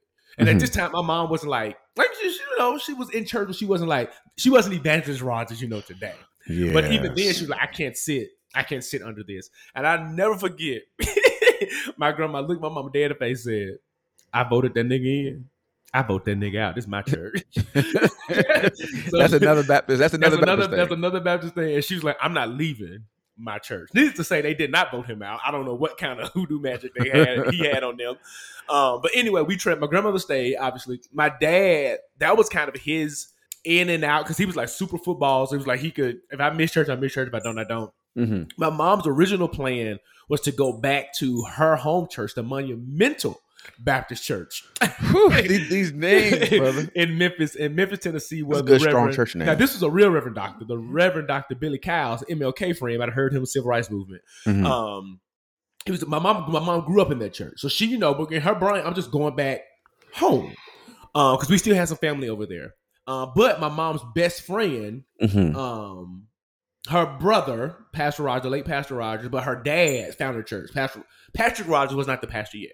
So the man we call Founder Rogers, she was like, "Come on!" She invited us to a family and friends day. Here we go. This COGIC, right? Mhm. Now it's COGIC again. Now we listen to Coach. So that was the Rock of Ages. Rock Church of Ages. These are strong And, uh, names. Strong names, ain't they? Strong and church so we, so we went over there, and uh, of course, my, my mom was familiar with all the family. We like I knew my mom's best friend's son, but beyond that, I wasn't super close to all of them because my mom didn't really bring us around all of them as much. She really just hung out with her best friend still, but still knew the siblings. Mhm. But I, I give that context to say all of her siblings had children and stuff. So my mom saw how much we enjoy like the Mhm. youth, right? Because you're in a smaller Right. church now, so you're able to connect more. Yeah. Um, the travel to, your point, going to Rock of Ages was less of a commute than going across the bridge to West Memphis. Um, Mhm. so for context, where we lived in Whitehaven area of Memphis, going to West Memphis was like you be driving. Basically, you drive into um, Cathedral every Sunday. Okay. All right. right. So it was that kind of like a 40 ish minute commute. It's not long, Mhm. but you talk about every week for Bible study, like that's a lot. So we were really as just active there on. You want to be active member. yeah, and that was the thing. We were so we were really there on Sundays. So going to Rock of Ages gave an opportunity to be more involved and all of the kind of stuff. So my mom saw that. She, we joined. I want to say I know I was in third grade. Mhm. So we joined when I was like eight. Um, and very soon after that, my mom got you know sanctified, saved, right, Yes. and got really involved in church. So of Mhm. course. My mom was got. She ended up getting promoted to youth president. she, she became an evangelist, so. I was all in church, all in church. I knew Mhm. I learned the ins and outs from district to jurisdiction to Yep. uh, what's that regional. I was at national events and conferences and conventions and all these different types of things. And then when I came to Atlanta, right before I came to Atlanta, it was at Ames. And um, I was, Ames, I was, some, me and Bryan had a mutual friend, and I say Mhm. had because I just don't under, I don't know what verb to use there. Um, and I met Bryan through that mutual friend, and I told that group that I was going to the Greater Community Church of God in Christ in Atlanta, Yes. Georgia, under the then pastoral leadership of the late Bishop C.D. Owens. Right. Uh, and Bryan looked me in the face and said, Mm-mm. Mm-mm. "Don't you go over there." That's not what you want to do, brother. but I didn't know. But so the thing about it, I was COGIC, COGIC. I was Mhm. raised right. You know what I'm saying? It was in me, but I didn't know much outside of Memphis COGIC. Right. So we went to like we went because convocation in Memphis. So we went to the convention. We was home. You know what I'm saying? And I Top wasn't tier. like I yeah, I wasn't like thirsty to be in positions. I was working in my jurisdiction because my mom Mhm. was a youth president. You know what I'm saying? So it was kind of like, oh, this is jurisdiction level stuff. I had went to a couple other aims, and even though I was on the youth advisory council, we could talk about that's that's probably not the whole podcast. Um, but I still wasn't. I wasn't. I wasn't that dude on YouTube looking up preachers Mhm. researching the journal. but like I knew their names because we was Right. first place Bible Bowl winners. You hear me? in the 80s. Yes, come on. Um, so I knew their names, but I didn't have a lot of context behind them. So Mhm. Pastor Rogers was like, "Oh, you go in the greater community because I know Bishop Owens." hmm so I'm like, okay, I'm listening to my pastor. So I visited Cathedral yeah. Faith with y'all yeah. when you invited yeah. me, and I enjoyed it. I never forget the first Sunday I was there. They sang Matthew 28 from Donald Lawrence. It was a good Sunday. I said, oh, the choir was. I mean, and then this was at one of, at one of Cathedral's peaks. Oh yeah. So the church was in the mid 2000s. Yeah, church was this was two, August 2007. So the church was Yep. packed. I mean, Pastor Mosley preached a phenomenal word. I was Yeah. really nervous when he walked out. I was like, who is this little skinny man with these glasses, glasses on? on. with this HP laptop sitting on top of his. Yeah. He's So I definitely was- dirty. Yeah, I was like, what is this? And he got up there and killed us. Yes. Um, I was like, oh, this is home. This is home. Never, never officially joined that church. Not under watch care, not under anything. But I was had positions. I paid my tithes. I got Yes. ordained under him. you, you was know, a, I you was a member. You ain't, but you ain't walked down the aisle. I was a member. I ain't want that, but they ended up giving me a member number and everything. I felt like they just. I felt like I kept paying my tithes, and they was like, because one time I asked, I said, "What is my member number?" And they gave it to me, and this is how I knew they just gave me one because I was Mhm. member number fifty. I was somebody dead member because I, I definitely know I went the 50th member of that church. Um, but anyway, after some years of leadership, um, there was some differences to be had between me and leadership and my feelings about Mhm. the church and things like that. So I transitioned Yep. to Honest University of Atlanta um, under you know a specific pastor there, and you know some things happened to where that church disbanded and split, and now I am in a new iteration of All Nations Worship Assembly of Atlanta, and I'm kind Mhm. of just there. Um, Yeah. So yeah, that's a that's a complicated history, but those are the Yeah. four. Let me see. Yeah, beautiful, Yeah. beautiful Zion, Rock of Ages Cathedral, All Nations. Yeah, that's it. Those are Yeah. It's it's a um that church transitions are interesting though. It's like a Woo. it's it's a thing. Like that, could even that could be a whole episode. Like the you know the whys of behind The it. You know the And you- whys. so, so from and I would say this, um, Cathedral All Nation was my first real transition. I don't Mhm. consider Rock of Ages to Cathedral a real transition because I Mhm. moved cities. right. Uh, Right. So it was kind of one of those things to where like I didn't really because even I used to go home every summer. You know me. right. At one point, I was flying home some weekends to be at church, to be at Rock Right. of Ages, uh, and I'll still do that to this day. So that that to me, I never left Rock of like I never like Mhm. resigned my membership. I ain't turning in no letter or nothing. I ain't had no meeting with my pastor. Mhm. The, the closest conversation I had with Pastor Roger was finally giving him the the hard truth of I don't think I'm moving back to Memphis because he was hoping against hope that I was coming back. Right. Um, but it was kind of circumstantial, more like leaving Cathedral was a Yeah. well thought out, prayed upon decision. Mhm. Um, Yeah. And, and interestingly, my, my first choice church of choice, where I actually chose, was the church I'm at now. Like consider okay, like when you came to Atlanta, when I came, so when I came to Atlanta, I was my, my mom and I were I was young. Was, I was like 19, right? So I was living with my mom at the time because she remind moved here the first. you came to Atlanta, Bryan. what did you say? Or say, remind me the year you came to Atlanta. 2005. Okay, okay, So I was like 19 when I first got here, turned 20. Um, um, I was living with my mom and my brother at the time. So I was still a teenager. So we kind of was like doing it together. So it wasn't like Yeah. a situation where like as a as a, a, a married adult or just as an adult, I was Yeah. Mm-hmm. like, all right, this is where I'm going. So we kind of made that decision, you know, at the time as a family, visited a bunch of different places. Um, and then um when my parents started their church, that was kind of like more of this like an obligation kind of thing. Like you kind of feel like they just need the support and stuff like that. So that was that kind of situation. Um then Mm. But you was hyper for a minute. What do you say? You were hybrid for a minute, for a little minute though. Oh yeah, I was hybrid for a, for a minute, for like a good year, maybe two years. I was hybrid. that. uh you know and then at that point i was like they probably need a little more assistance over there it was growing and stuff like that and then they disbanded churches disbanding our thing um and then we really sat out uh, i don't know if we, we're going to talk about this later in the conversation we really sat out and just did virtual church this is before the pandemic we sat Mhm. out um me and my wife sat out for like a little bit maybe a year and a half just you know virtual or visiting a place here and there um and i had you know I can probably go into my feelings about church at one point was just like, I don't ever have to go again. Um, Yeah. and then we ended up, you know, had Brooklyn and then already had a relationship with the pastor at this church. It's the, probably the closest church that makes sense to our house. That's COGIC Um, even though we tried the other denominations, Mm, I was, I was about to, I'm gonna ask. Keep going, because I got a question for that. Go ahead. we tried. We went to many denominations and non-denominational, all that kind of stuff. But what felt, you know, right that had the balance and essence at the closest that we can think of, because nothing's gonna be perfect. Uh, Mhm. we decided on the church that we are right now. So before we get to like the, the official question that's on the docket, Mhm. You try other denominations. Did you go in with the preconceived like bias, like what? Because you know sometimes we be like, I'm gonna try it, but we say that just so we can say that we tried it, or were you genuinely like, you know, what, I'm open to being non-COGIC? Oh yeah, we was definitely. I was definitely open. And, and, Okay. and a- actuality, I really didn't want to be COGIC anymore. Okay. Ooh, why not? Um, Why not? Yeah, Uh, sure. just because it's it's it's it's kind of a situation where like you've done something your whole life yeah. and you kind of want to do something completely different to see like if you fit in somewhere. And we understand like COGIC is s- it ain't like apostolic, it ain't yeah. full gospel of the But then it's temple, antiquated. but it is yes.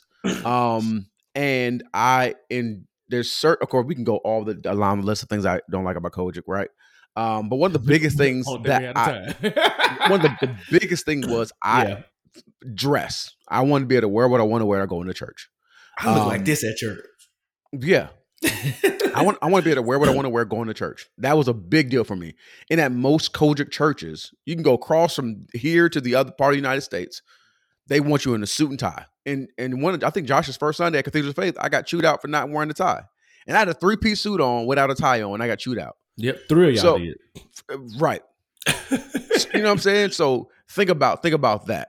Um, so my whole big thing, I I you know, and I know I wanted a great musical experience. I wanted to do something different. I didn't want to serve in any capacity. I just want to be there, enjoy enjoy a service, be able to go home, um, and dress however I wanted to dress. Um, and I went to plenty of places, and I went, I gave multiple places multiple opportunities. I went there, um, and it'd be like, oh, this is this part, this piece is, is amazing, and then other parts would be like, oh, that's that's terrible. You know what I'm saying? So just trying to find that balance of places, and Mhm. that was that was really tough. It was really tough.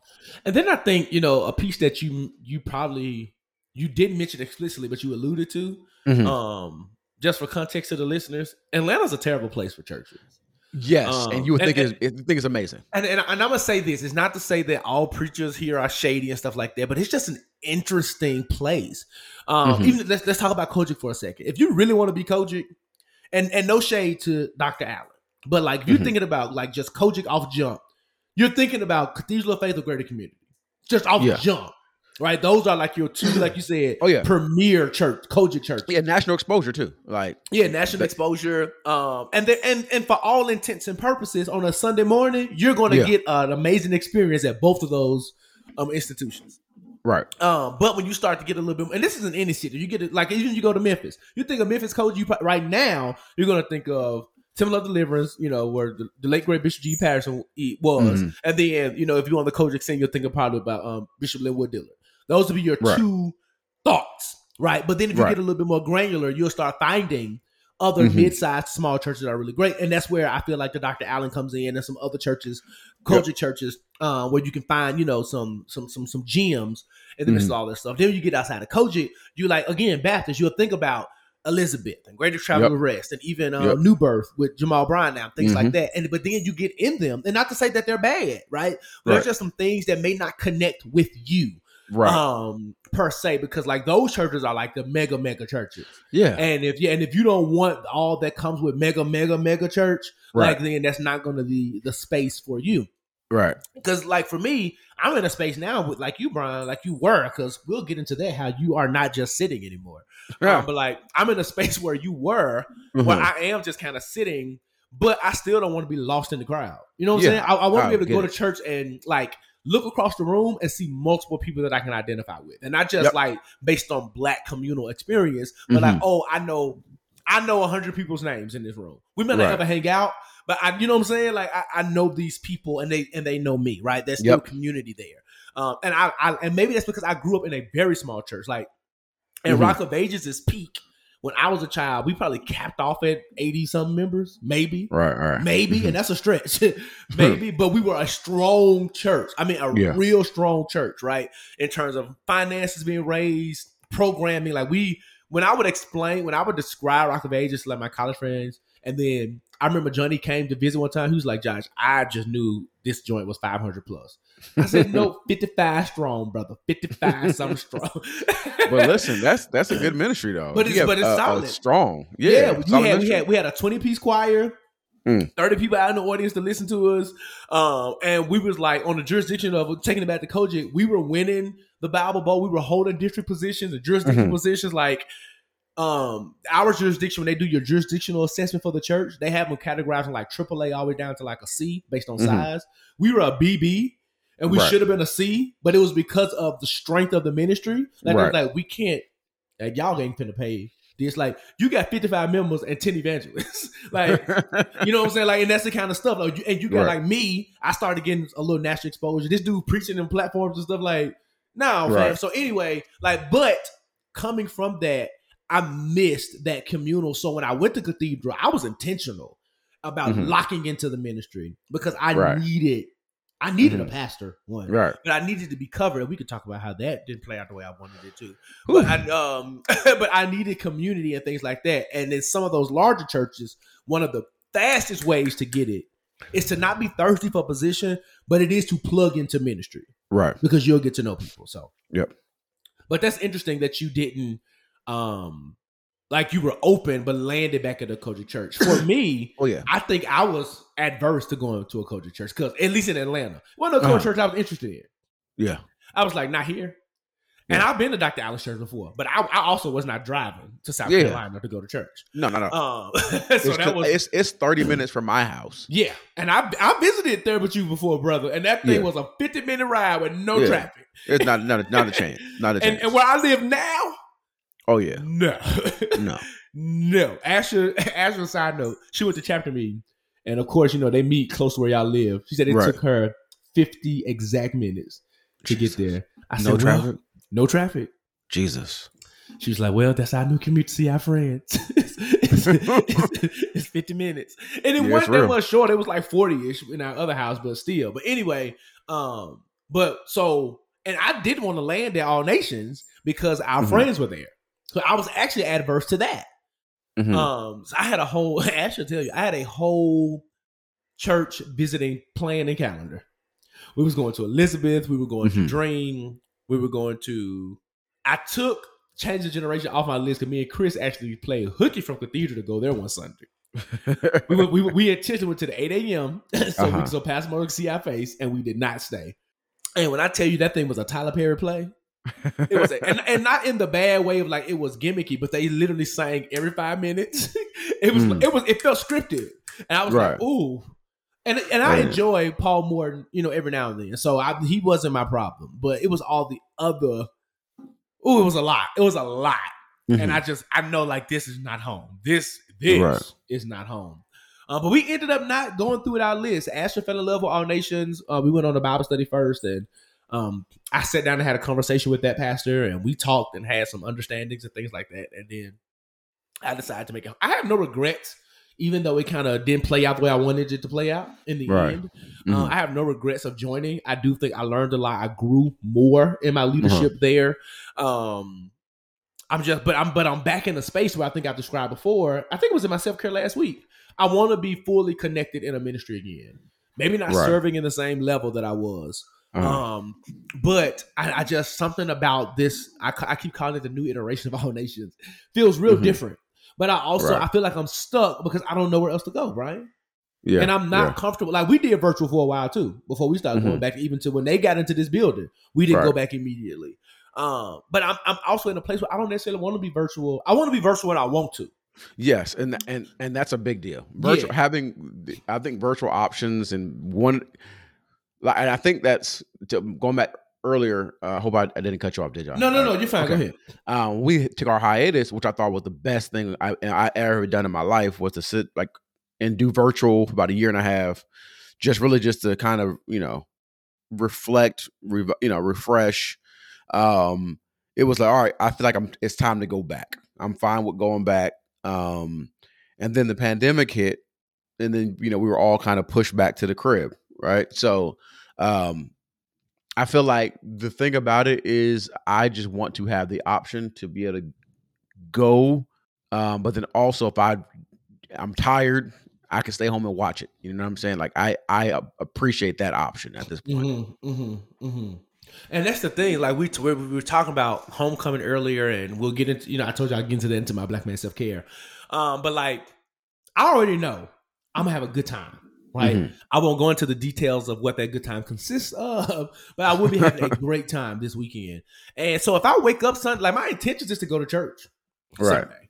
Um, because my parents are coming to town for Josh's game, and consequently, you know, gonna Jaden, well, Jaden and Josh's game, and consequently gonna end up watching the boys while we're doing homecoming stuff. Right. Um, and church will start to let, but my parents are leave because my dad works a job like that first shift, first shift first. He'd be at work like four in the morning.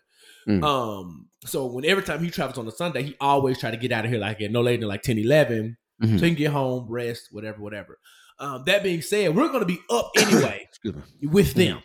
Right. So it's so my plan is to when they leave around 10, 10 30, we leave, you know, head on to church. However, Mhm. depending on how I feel, I might make sure they have a good breakfast and I'm gonna put my I'm gonna put, I'm gonna put my robe on and I'm gonna sit on my couch. I'm gonna put on my robe and tell the story how Right. I made it over as soon Right. as I get home. That's what the song is saying, right? No, I'm not talking about heaven, I'm talking about my house. Um, Right. but yeah, so like having that option to be virtual, I, I I love that though. I love the option of virtual church. Yep. But when I'm forced into virtual now because I don't know where to go, yeah, that's not I don't good. like it. And Yeah. so so I'm at church every Mhm. Sunday. Like we missed a few Sundays getting ready for the house and moving in and stuff like that. But ultimately we're there every Right. Sunday. Yeah. Um, you know, and, and we're just and we're just, you know, this past Sunday was really good.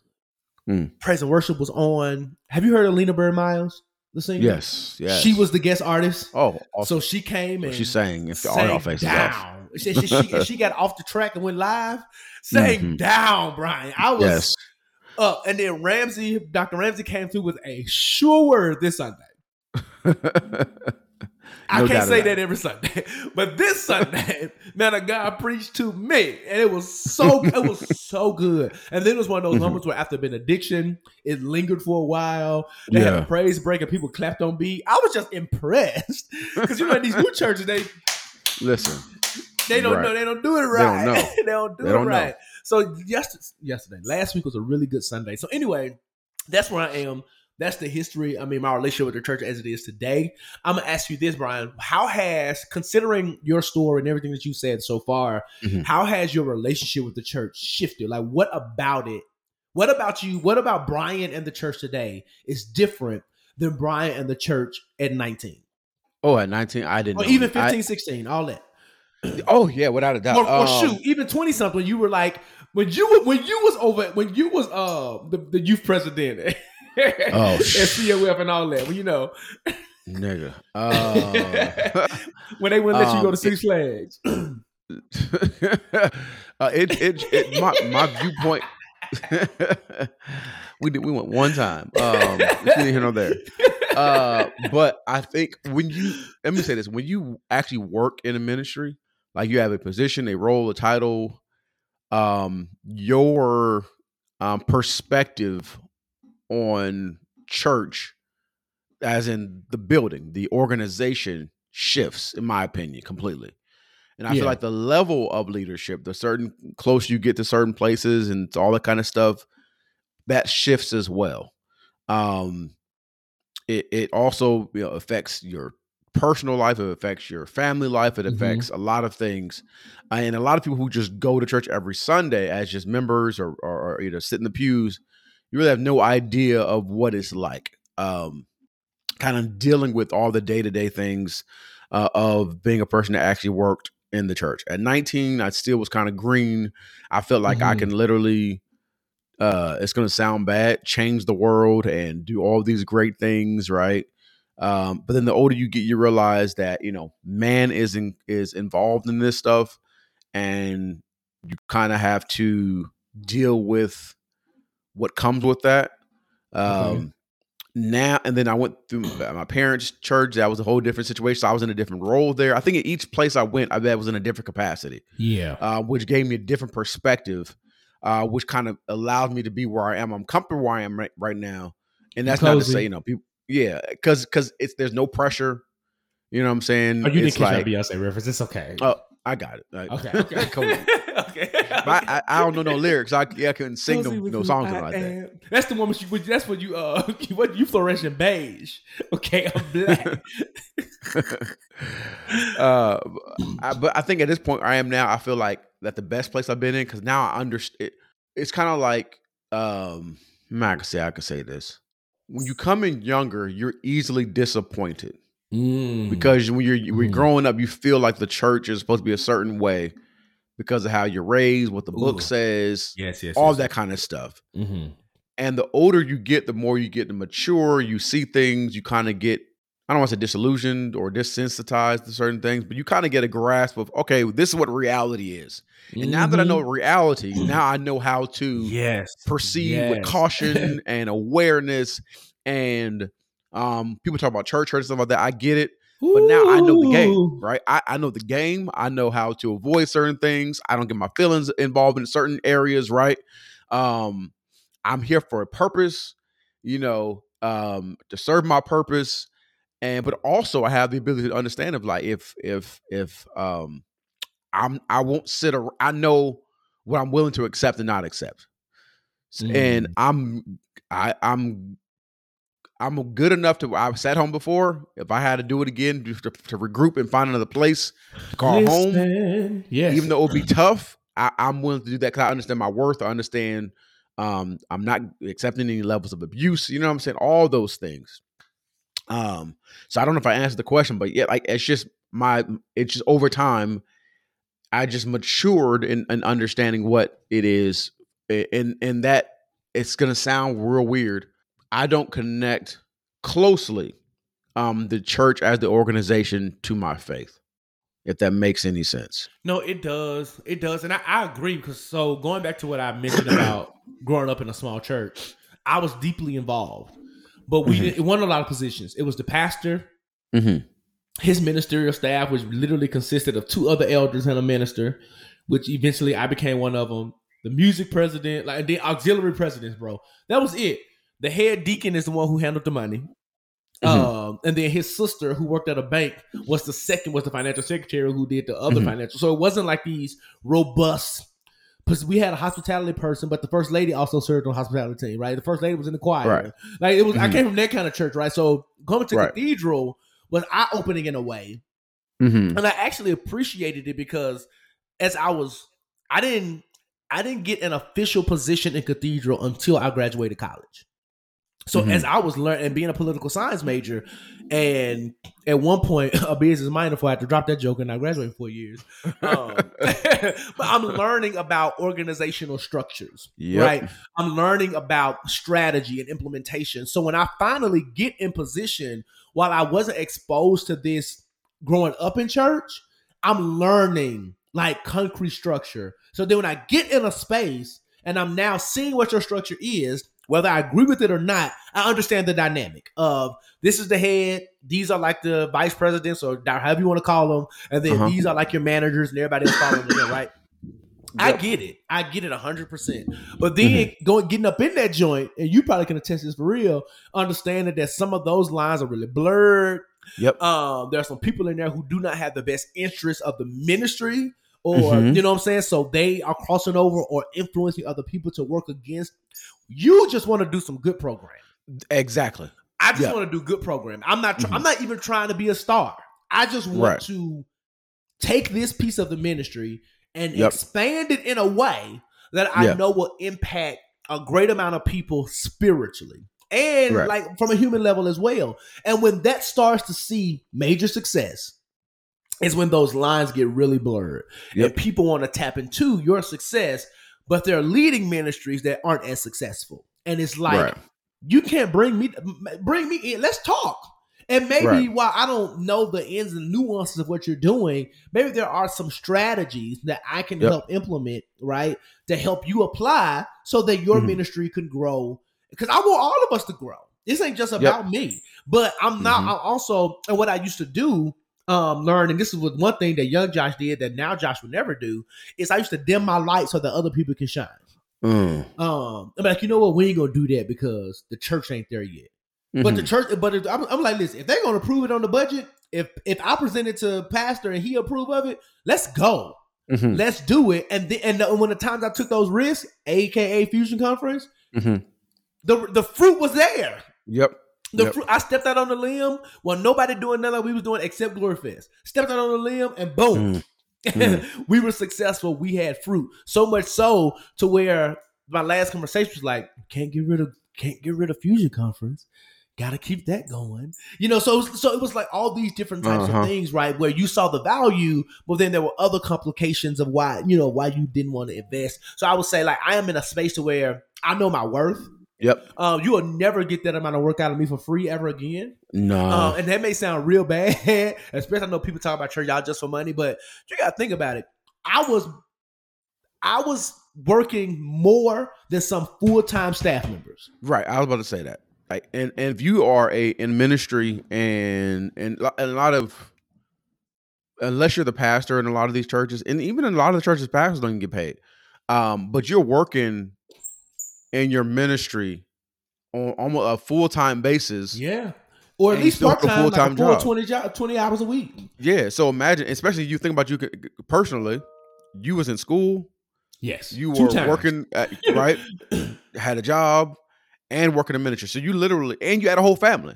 Mm-hmm. So um and and, and even within the juggling the family aspect of it, eh, you know, that's the whole other conversation.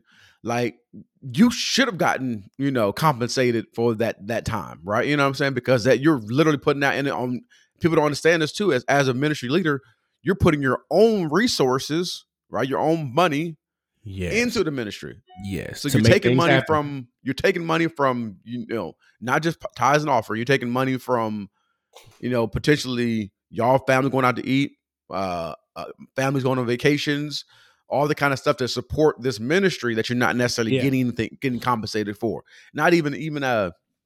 I think I want they, they give a fifty dollar bonuses at the end of the year. Like what am I gonna do with that? Like you know what I'm saying? Like you we know didn't get that. oh Not when I was there.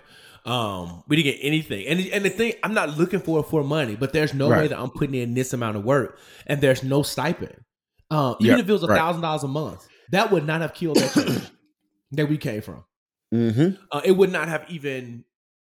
When I, when I was in the business and I saw what went to some of the line items. A Mm-hmm. thousand dollars a month to your auxiliary leaders wouldn't have wouldn't have broke the bank No, not at all. at all at all and and and then- but then you're mad at me when i can't come Mhm. to a, a meeting and i want to get into a rant about that but like but thinking about just going back into the expectations right like i'm not about to make these all these sacrifices personally when the church doesn't really care about me seemingly Right. doesn't care Right. about me personally um so i get it there is a certain level of expectation and responsibility that i've agreed to when I Mhm. became a leader. But at the same time, you can't preach to me and tell me to be a good husband and father and don't give me time and space to do that.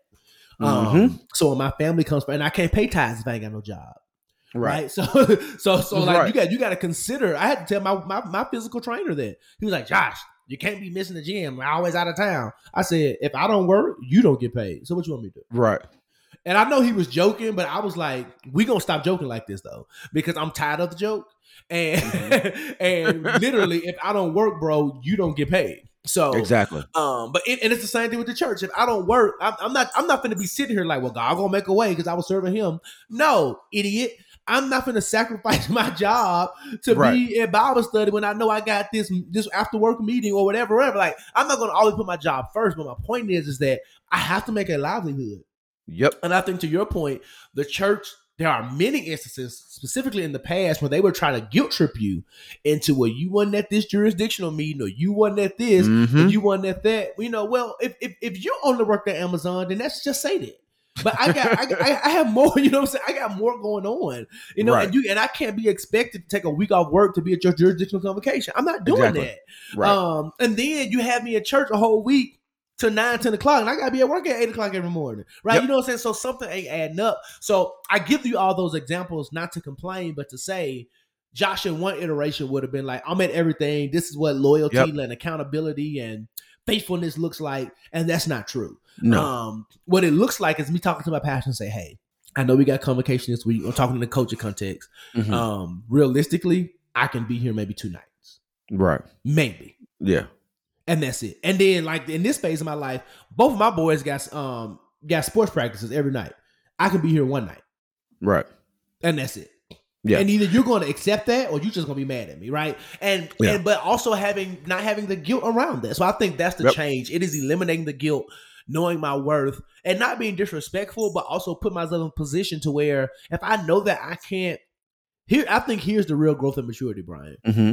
If I know that I can't live up to whatever your expectation is, there's no need for me to even insert myself in the situation where we both gonna be upset Mm-hmm. because you're gonna piss me off trying to tell me what I should be doing, and then Right. I'm gonna piss you off and I tell you I ain't doing it. Right. So, so Right. I don't even need to put myself in a space um to where I'm I'm I am not even meeting the expectations before they even come. Right. And I'm not and I'm not gonna feel bad. I'm not gonna feel bad for making a decision for me, my sanity, my yeah. mental health, and my family. I'm not. Not There were gonna times, feel like you said earlier, I would be like, "Ooh, I don't want to let, I want to pass it down." Mhm. like- I gotta be there. N- never again. No. You know what I'm saying?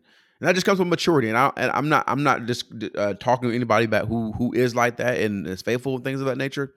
Um, I don't I won't say I'm not faithful, right? Or they're more faithful. I just think it's really based off my family, my lifestyle. Um, there's certain things I'm just not going to do, right? Um, Mhm, and even when mhm. consider I have a three year old, I'm going to a certain service, I have to literally consider her needs, right? Um, is this going to be late? What time are we going to get home? What what's going to affect her bedtime? Should I get to school in the morning? All of those things are going to come into play. It's not just a, on a thing of just get up and just go and do things of that nature, right? So, um, th- that that's just my opinion. I'm not. I'm not. Gonna, my feelings. Are. I'm not feeling any type of way about it. Bro, we made that decision when we had um when when Josh started actual kindergarten, and Mhm. Ashley was like, "What are we doing? Why is this baby at night service and and Bible study? And like again, we're not getting our church till nine o'clock, and Mm. we live thirty minutes away. Like that's it's it's not it wasn't feasible. And Right. for a season, Ashley stopped coming to Bible study and Sunday night services, and she would return in the summer and on school breaks. And we had to explain like, dude, we don't live like we don't live around the corner. Like most churches, especially in Atlanta, are Right. commuter churches. It's Mhm. very rare that the majority of your con- your congregation is going to live in that area. It's Yep. just not because people gonna go to church where they want to go to church, like you Yep. said earlier. And even in Memphis, it's like that too. Like we didn't go to the church that was in Whitehaven, even though we didn't drive far. We only drove like twelve to fifteen minutes to church, but we passed probably seventy churches to get Mhm. to Rock of Ages, and not That's seventy not a directly. Commute. And not 70 directly, but you know, between like blocks and streets, it was all kind of churches up and up and down them streets to get to the right. Yeah, we, yeah, it was we were only literally about 12 to 15 minutes away, max. Yep. Uh, my parents live in the suburbs now, so they're about 20-ish minutes away, but still not a terrible commute. But at the same point, my mama wasn't finding because she around, she literally is walking distance. Well, used to be Mhm. he moved from Diller's church. Yep. She didn't say, no, I'm gonna switch over there. She continues to get on that highway Right. and go and goes to Rock of Ages. Um, but when you think about that with small children in context, that's not always feasible. Like, the, like when they say we was in the back doing homework, and that's why you barely. Mhm. That's why you didn't graduate with honors right. because you probably was writing in tongues on your science test, and that ain't the right. That, that ain't the right answer. And, and I low key, I'm sorry. I low key feel like that's why people don't go to church now. Like the Yep. feeling of my parents had me in church every time the door was open. Yep. I couldn't go to ball games. I couldn't do this. I couldn't do that. I couldn't enjoy. I couldn't enjoy the world. Couldn't enjoy life. Yeah. right? I couldn't enjoy anything. So then now that I'm older, I want to enjoy. I don't want to miss, you know, everything. Instead of taking moments where it's like, oh, we're going to sacrifice going to church this Sunday. We're going to go to brunch, right? And spend some time as a family, go to brunch. Or we're going to go on vacation and not go to church. They want right? you to end your vacation on Saturday. Oh yeah, so So you you can can back on be church. Be back on post. And, and even within that, like I feel like back in the day, and I'm I'm not you know, and I'm in leadership now. Um, but I feel like back in the day, all it felt like they cared about was you being on post, and it was a guilt trip of you weren't here, your your spot wasn't filled. And, and and not the fact of like you know mental health and taking a step away and burnout being real none of that mattered you take your vacation from Tuesday or from Monday to Saturday. Be back on church on Sunday. Like, or even if you and if you miss church on Sunday, I'm gonna tell my pastor, uh, or I'm gonna ask for an excuse uh, or be excused from church on Sunday. Nope. My accountability is telling you I ain't gonna be there. I'm yeah, not asking. I'm like, hey, I'm, I'm out of town this Sunday. and that's it. That's- That's, that's, and and that's if it. that means multiple Sundays, then that's just what that means. Yeah, Um, because my like, I'm in a season of my life where summers and I know we veer completely off subject, but I think it's important. Um, Yeah. I'm in a season of my life where the summer I'm on multiple trips. Mhm. So like next Oh. year, next year, me and Asha are already talking about doing something with us. I know me and you, we ain't talked to our spouses about it. Have talked about, ooh, what does a couples trip look like? Right. Um, we got conclave. I know Yep. you want to do the guy trip we did. We want to do that again. Um, this year I want to do one of the effect fitness trips. I didn't do Mhm. any this year or next year. I didn't do any this year. Uh, and on top of that, work travel that still Yep. continues through the summer, right? Yep. Um, now work don't usually affect Sundays, but if I'm traveling that much, I might take a Sunday You- You're absolutely be right. like, you know what I'm saying, or or a Saturday. Because Yep. and because that's the thing about being an adult, you really get 48 hours yeah. to yourself where Yep. you're not actively working and doing other things. So if Saturday Mm-hmm. is still ain't no football games not like that in the summer, but if Saturday is still errand running and grocery shopping and stuff, what you think I'm gonna do Sunday? I'm Listen. gonna sit in this house. I'm gonna meal prep. I'm gonna Right. do everything, and I'm gonna sit on my butt and and I'm gonna turn all nations on, Mhm. and I'm gonna listen. And if it ain't hitting on nothing, I'm gonna switch to another church. Hello. And I'm, gonna, li- and I'm gonna listen, and then I'm gonna go on by my day, and I'm gonna rest, Yeah. so that Monday I can actually get back to my job or get back to what I need to be doing in a way that is productive, right? Yep. Um, excuse me, but I think all of this, Bryan, and you can you know feel free to add, is that I think all of this speaks to the revolution of our relationship Yep. with the church. Hmm Because in the past, like we've said before, this wouldn't have even been a thought. No. You know, No. It would. It, it would have been. We're going to church because we used to get uh, guilt tripped with the whole, you know, assembling yourselves together. Like, don't miss church. You know what I'm saying? Like that. You, but then, nigga, we was all at home, and and we ain't hear that not one time. Forsake not assembling yourselves together because we was all on Zoom together. like, and but we, but but but see, that's the thing. I think. Oh, and this is going into and this is going into theology. Mm-hmm. But I think the Bible, uh, we we believe Mm-hmm. the Bible to be the only infallible Only written word of God. written word of God. Yeah. And because I grew up COGIC, I believe I believe that book. I Mhm. do. I Mhm. try to live my life as closely as aligned to that book as I most Hello. I also, though, as an educated man, understand that while the Bible is divine inspiration Mhm. And revelation and all of that stuff, it Mhm. is also a his, it was also as a historical text. Mhm. Not to say that it is the only point of history, right? Because the Bible doesn't get into you know dinosaurs and all the stuff we've learned in school in terms of history and science, right? Right. But it is an account of history. For Right. all intents and purposes, these things happen outside of the parables and other stuff that you know God used to like make points. Right. These things were events that happened, right? So if we believe, if you don't believe that, we believe that, right? We're not here to argue Right. whether or not you believe that. I say that to say, if you take that into consideration, there were certain things written in those texts that were based on the historical nuances of that day. uh huh. And while it was correct in that day, as time evolves, as we've seen, right, different laws, different things change based on context of history. Yep. We can simply look at from slavery to civil rights to today. We can argue that black folk are still oppressed, and we are. Right. But we are a far cry away from being on plantations and getting beaten, right? Right. As a way of life. We're Right. not talking about legalized slavery in terms of um the jail and all that different kinds we're talking about like the way our ancestors were brought over here, right? So Right. the, the the contextual things that our ancestors went through, while those were things you needed to live by, those are not things we absolutely live by today. right. The same thing for the word. So when they said that forsake not yourself, you know, the assembly of gathering together, we still gather Yep. just in a virtual space. So Right. so it's so I give you all that long explanation to say it is inaccurate for you to interpret that to say we got to be in a building Right.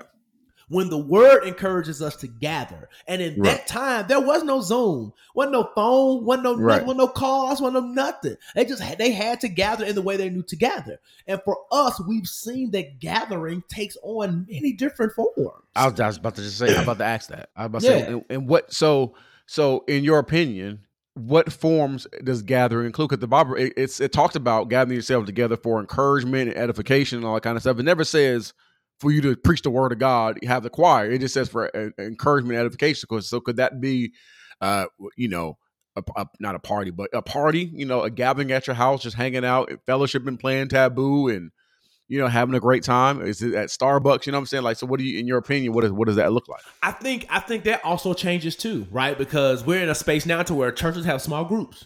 Mhm. Um, when you think about, I don't think people take that that text into consideration. They talk about when your youth group as something as simple as go to the movies. Yep. Um, because what it does is if we're gonna be extra extra deep, let's be extra extra deep for half a second. Yeah. If you take a group of twelve year olds to the movies. Who are all like minded 12 year olds, the Mm-hmm. likelihood of them getting into trouble, I'm using big air quotes here, is slimmer than them going with a more diverse group of thinking 12 year olds. I'm gonna say it Right. that way, right? Right. So when you talk about the edification, if everybody in the group has made the decision, we ain't gonna steal, we ain't gonna do this, we ain't gonna Right. do that. Our mama said be back here, then not that be that continues to build up that faith, that muscle of discipline around Right. these other things. So when you get to school and everyone doesn't believe like you or think like you, right? Then you you're able to flex that muscle muscle of discipline and not be dogmatic, but to Mhm. at least just stand firm what you believe. So Right. I think when you say gathering and for the edification and the upbuilding and all that other stuff that it describes, I think Mhm. that that could mean any form where we're together with like-minded faith believers. Yep. So whether that's the the business meeting, um, whatever it is, right? I'm in a space, and that's the, and I think that's what I miss the most. What I was trying to allude to is that community of church, Yeah. right? There's something about being around other saints, quote Yeah. unquote. Yeah. Um, that is just different. It is refueling. It is refreshing. Um, Yeah. especially when we all have the right heart and intent. Like it's a it's a different level. Like I ain't got to worry about drama because I'm at Yeah. church. You know, church Right. comes with drama. But Church in most, drama, but, but- in most spaces on a Sunday morning, or if it's just the men's fellowship, which I don't go to those. But uh, but you know, but whatever the fellowships are, like we're not. I'm not anticipating. I ain't on guard right. even if it's somebody in that space I don't like, because especially at that last year, me and you was at together, there was plenty of folk in there I ain't care for.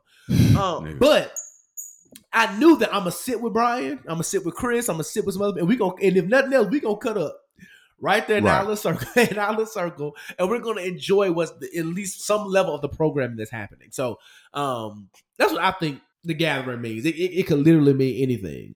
Yeah, I I feel like that. I feel like it could be any place, anytime, anywhere. Um, and I think you know, especially if you're like you and I, uh, we, we are Bible. I'm gonna say Bible scholar, Bible readers, Bible believers.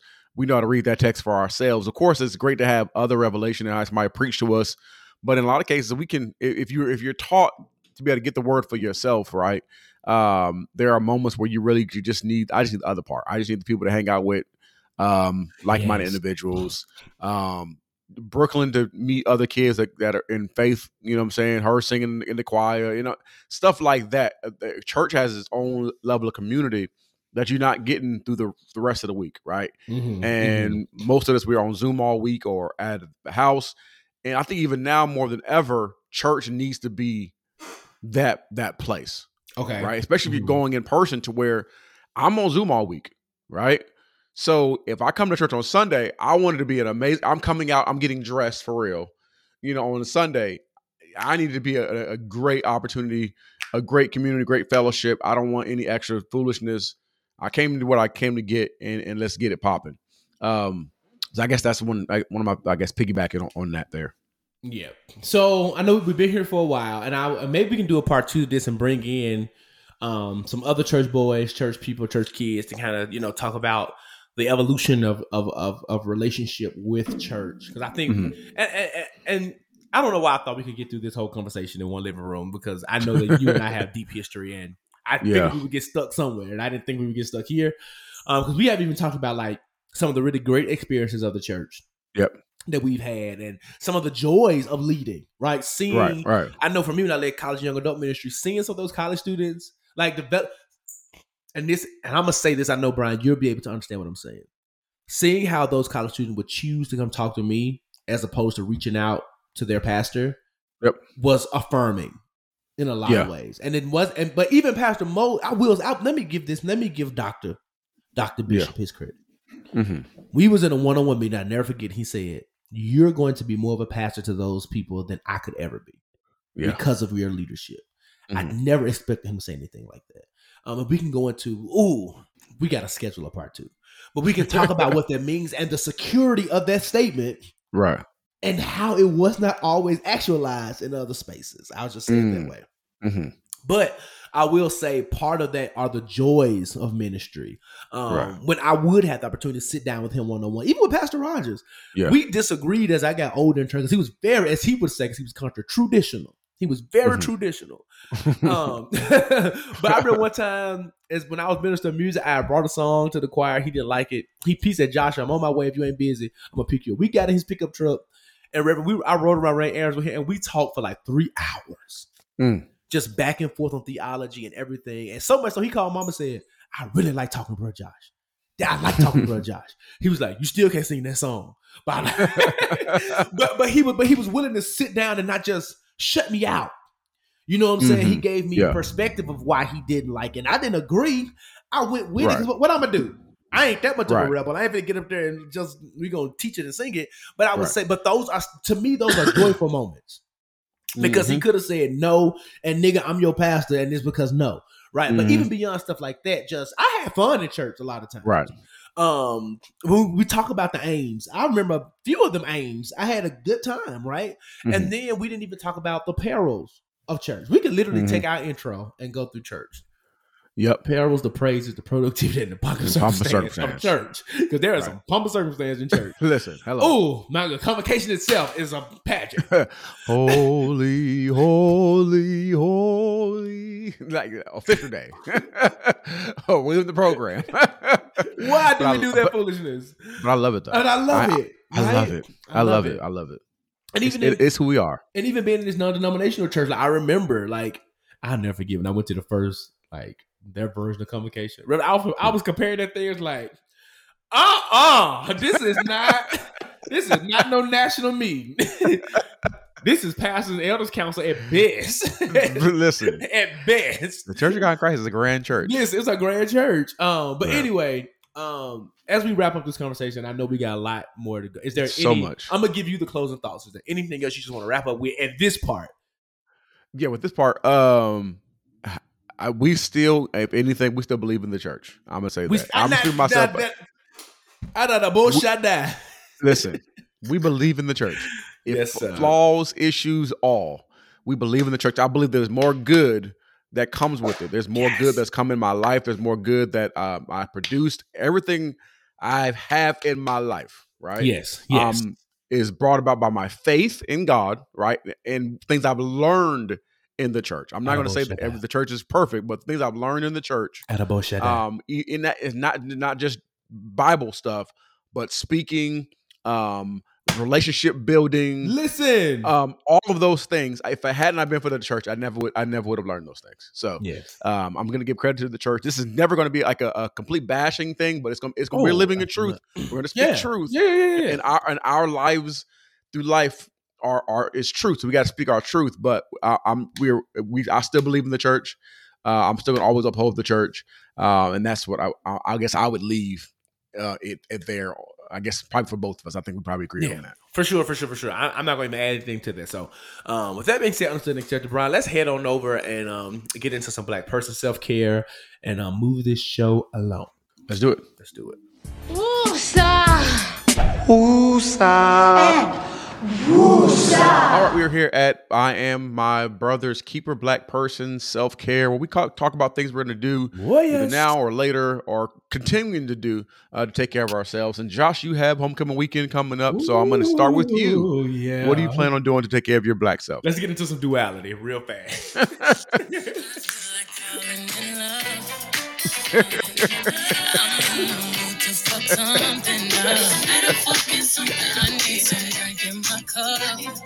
yeah.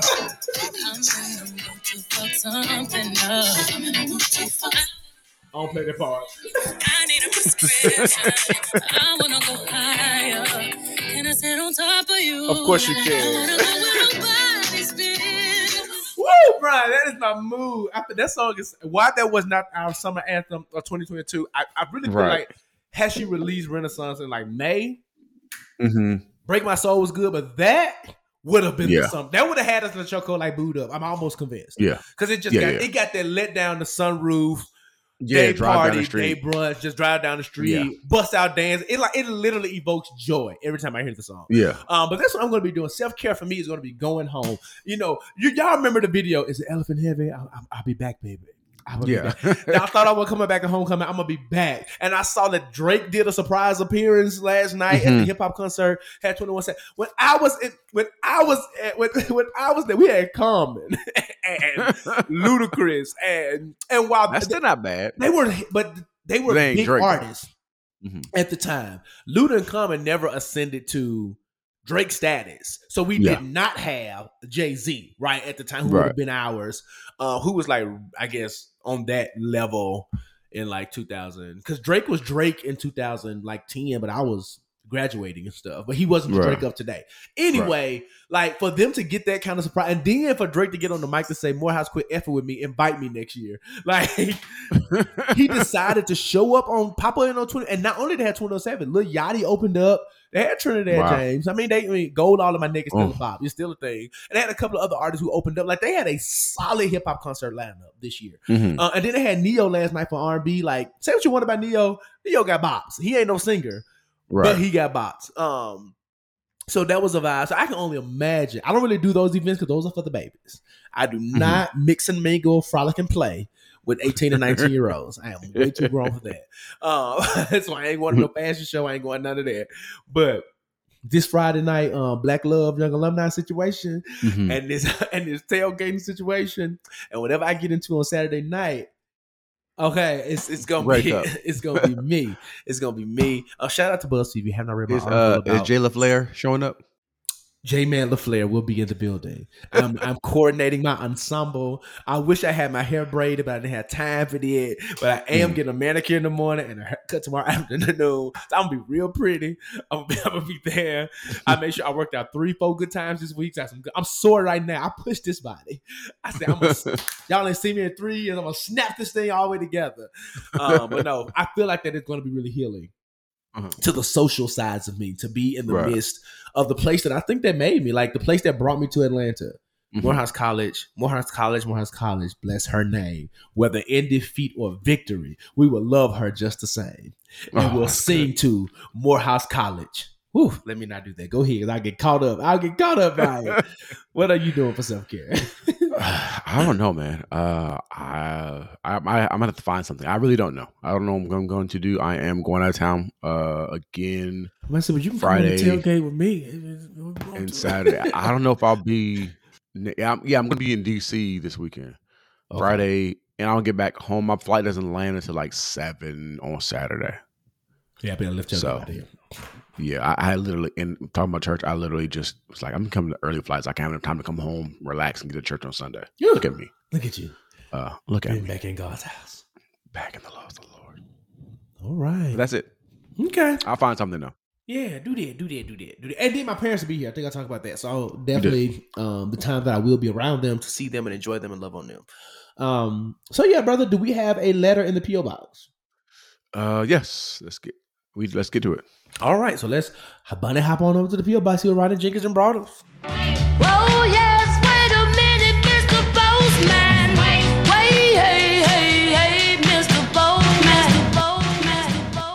All right, good people, we are here at the post office box, and Rodney Jenkins has delivered our letter as he always does. Um, but before we get into that, I just want to let you know that you too can be featured on the Jigsaw podcast by writing in and asking your question to ask the Jigsaw. That is ask the Jigsaw at gmail.com.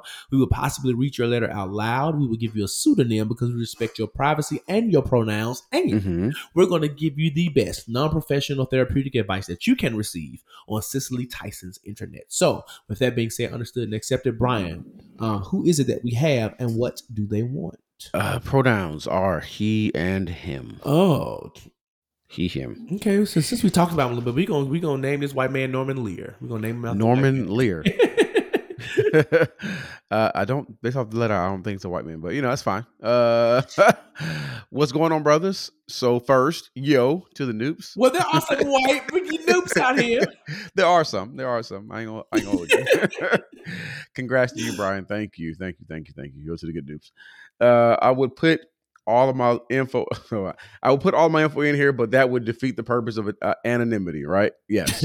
yes. Uh, to my question, my line brother is getting married, and I knew that there was a possibility that all of us would be in the wedding as, possibly that all of us would be in the wedding as there were 25 of us online. I'm assuming he meant Uh, would not be in the way. Would not be okay. Yes, That yeah. makes sense. Yeah, Uh, okay. However, he only chose four of us out of the party of eight. He had no biological brothers, and some of these niggas are now are new to his life. All right. And while this may seem petty, I can't help but feel a way about being excluded. My other LBs who were not chosen aren't taking it as personal, but as me, I, I care. Uh, I feel what I feel. Next month, we are going to Cabo for a bachelor party, and I don't want to bring any ill feelings to the trip. Any ideas on how to reconcile this before the trip and wedding that's in December? Uh, appreciate y'all, good brothers. Norman Lear. Hmm. Go ahead, because I have a personal story about a friend I lost from not being in my wedding. So, so go ahead. um, this is stuff. So, um, okay, so I crossed in March, um, crossed on March 26th. I'm not gonna do all the numbers and time and all that kind of stuff. March 26th, I crossed. Right. Um, I have since I had four of my line brothers got married. Right, one Since literally got married since crossing. My Four. God. I mean, love was in the Um, air. Right. Two of them had destination weddings. One of them had uh, two of them had them here local. Uh, one was right after the wedding. Um, we probably it was 21 of us online. Right. Um, none of them were my front or my back. So it made sense, you That's- know. and oh, go ahead. Go none ahead. of them are front of my back. Um, and also I gave a lot of them grace. We I only got invited to one of the weddings because two were destinations. One was here in Atlanta. The other one was like right after we crossed. So it was like, you know, and think about weddings, you got to add plates and all that kind of stuff. So it made sense. I know some of the folks on our line were invited, but I didn't have any issues to where I was like, you can't invite 21 of us because then 21 probably plus two is 40 something people at the last minute for your wedding. That doesn't make any sense. That's fair. Um, my thought process with this is, you know, like you and I were close, are close when you got married. We were we weren't in your wedding. Did at any point we be like, I think Josh is whack, you know what I'm saying? Like, no, like it was it's your it's the wedding things work a certain way. You, you can only choose so many people. Don't be like these church niggas. I'm sorry, we talked about church earlier, but but like there's some people who have like these 35 people bridal parties. That looks silly. It looks stupid, right? Um, I could see if you weren't invited to the wedding, I could understand that. But for you to be like, you know what, I'm not in the wedding. It's 25 of y'all, right? Only four can make it. And What in, are in we so- like so for instance, right now, if I were to get married, front and back might be a thing because those are I had good front and back. And then maybe one or two other brothers on the line that I really connected with. Um, you know, like you it it uh, to me it only makes sense. I guess to me, I wouldn't put I wouldn't put the frat into it. I would put your genuine connection. Are y'all best friends? Y'all talk regularly. What is that like? I wouldn't just think just because y'all are line brothers, that just automatically assumes that y'all gonna be in somebody's wedding or something like that. To answer the question, not going off without going too far. Um, I can't tell you to let it go. Um, Oh, that, that was the name of the song of the week, though. I would let it go because I think you being, I think you somewhat being. I don't say you being selfish, but it's just I think this is a this is an unnecessary point. Like it's you can't have everybody in the wedding. Yeah. Um, but if it bothers you that much, have a conversation. Like, but I I wouldn't. I would just let it go and just you you've expressed your if your feelings. You you know it hurt you, but I just and then like on top of that, like you doing this right before the person's wedding, like you taking this energy to the wedding. Like I could see how that could be an issue, but that's just me. What about you, Josh? So I agree with everything that you say. I just want to Mhm. add a couple of things. And even though it was your example, I want to give a little context to make it make sense for him. Mm-hmm. You said very clearly that your Mhm. nine brothers already had weddings planned this Mhm. year. Yeah. And you both been married. So Yep. not even being invited would not have bothered me. Nope. Even if it was the line brother I was the closest to, only because I know It's what that's like. It's Right. planned out. So, and when I'm planning my wedding, like if I was joining the frat, I might have told my future wife, you know what? let's save 10 spaces Mm-hmm. just in case I got five L. You know what I'm saying? I might Right. have thought about that. But on the flip Right. side, I would have been like, I wouldn't have been mad. She was like, no, I we didn't saving no 10 niggas. spaces because what if you don't even click with five of them niggas? You know what I'm saying? Or what if it's only four of y'all online? You know, uh, there's so many different different Right. scenarios, right? Um, but you could also update your number by a certain date. So that wouldn't necessarily have been too big of an issue. But Mhm. that's the but the fact of the matter is, is that in Bryan's situation, I don't think Bryan, Bryan had a right to feel whatever he wanted to feel. That's his business as a Mhm. human. However, maturity states, I know I'm probably not going to be in it. Right. That's been playing for a year or months at least. Right. Um, and I know if and if I'm not invited, I'm also not because I went to Bryan's LB's bachelor party Mm-hmm. and I met that nigga once. Right. So you know what I'm saying? So like that was for me an honor to even be in that space. But I knew for a fact because he was one of the ones that got a destination wedding, right?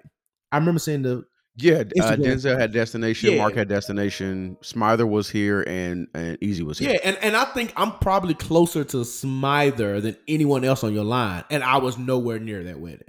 Right. And so, and I'm not even a line brother. My, my point is, is that off sometimes you meet people in life at certain points, and you have to make decisions. And if Smither had to choose between me and Bryan, his actually line brother, I would hope right. he chose. Now Bryan could have felt the way if I got invited and he didn't. Now I wouldn't have been Oh, mad yeah. about him feeling the way about that. um, but when you talk about like you know people who are new, like how new are they? Just newer than you, or are they Right. like brand new to his life with being in the wedding? On the flip side of it, like Bryan said, it's also twenty five of y'all. So Mhm. And he only chose four. Now you saying the other what is that? Twenty was technically twenty four. So twenty four. So the other nineteen, because if you take away the four, that leaves twenty, and you take you out. So the other, you telling me nobody else out the other nineteen feel away. Somebody might feel away. They just probably just don't feel as strong as you. But at Uh-huh. the end of the day, you can't you can't judge this man for picking the four that he chose because he may have looked at this list and said, "All right, it's eight.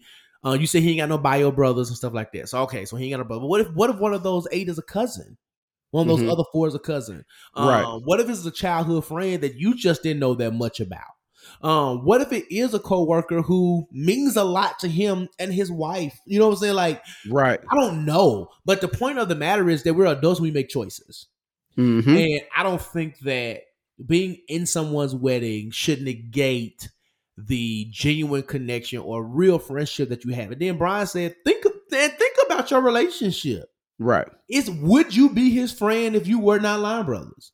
Right. Would you do and even as line brothers, how often and genuine do you all like talk and connect with each other today? Listen. That's the other part. Listen.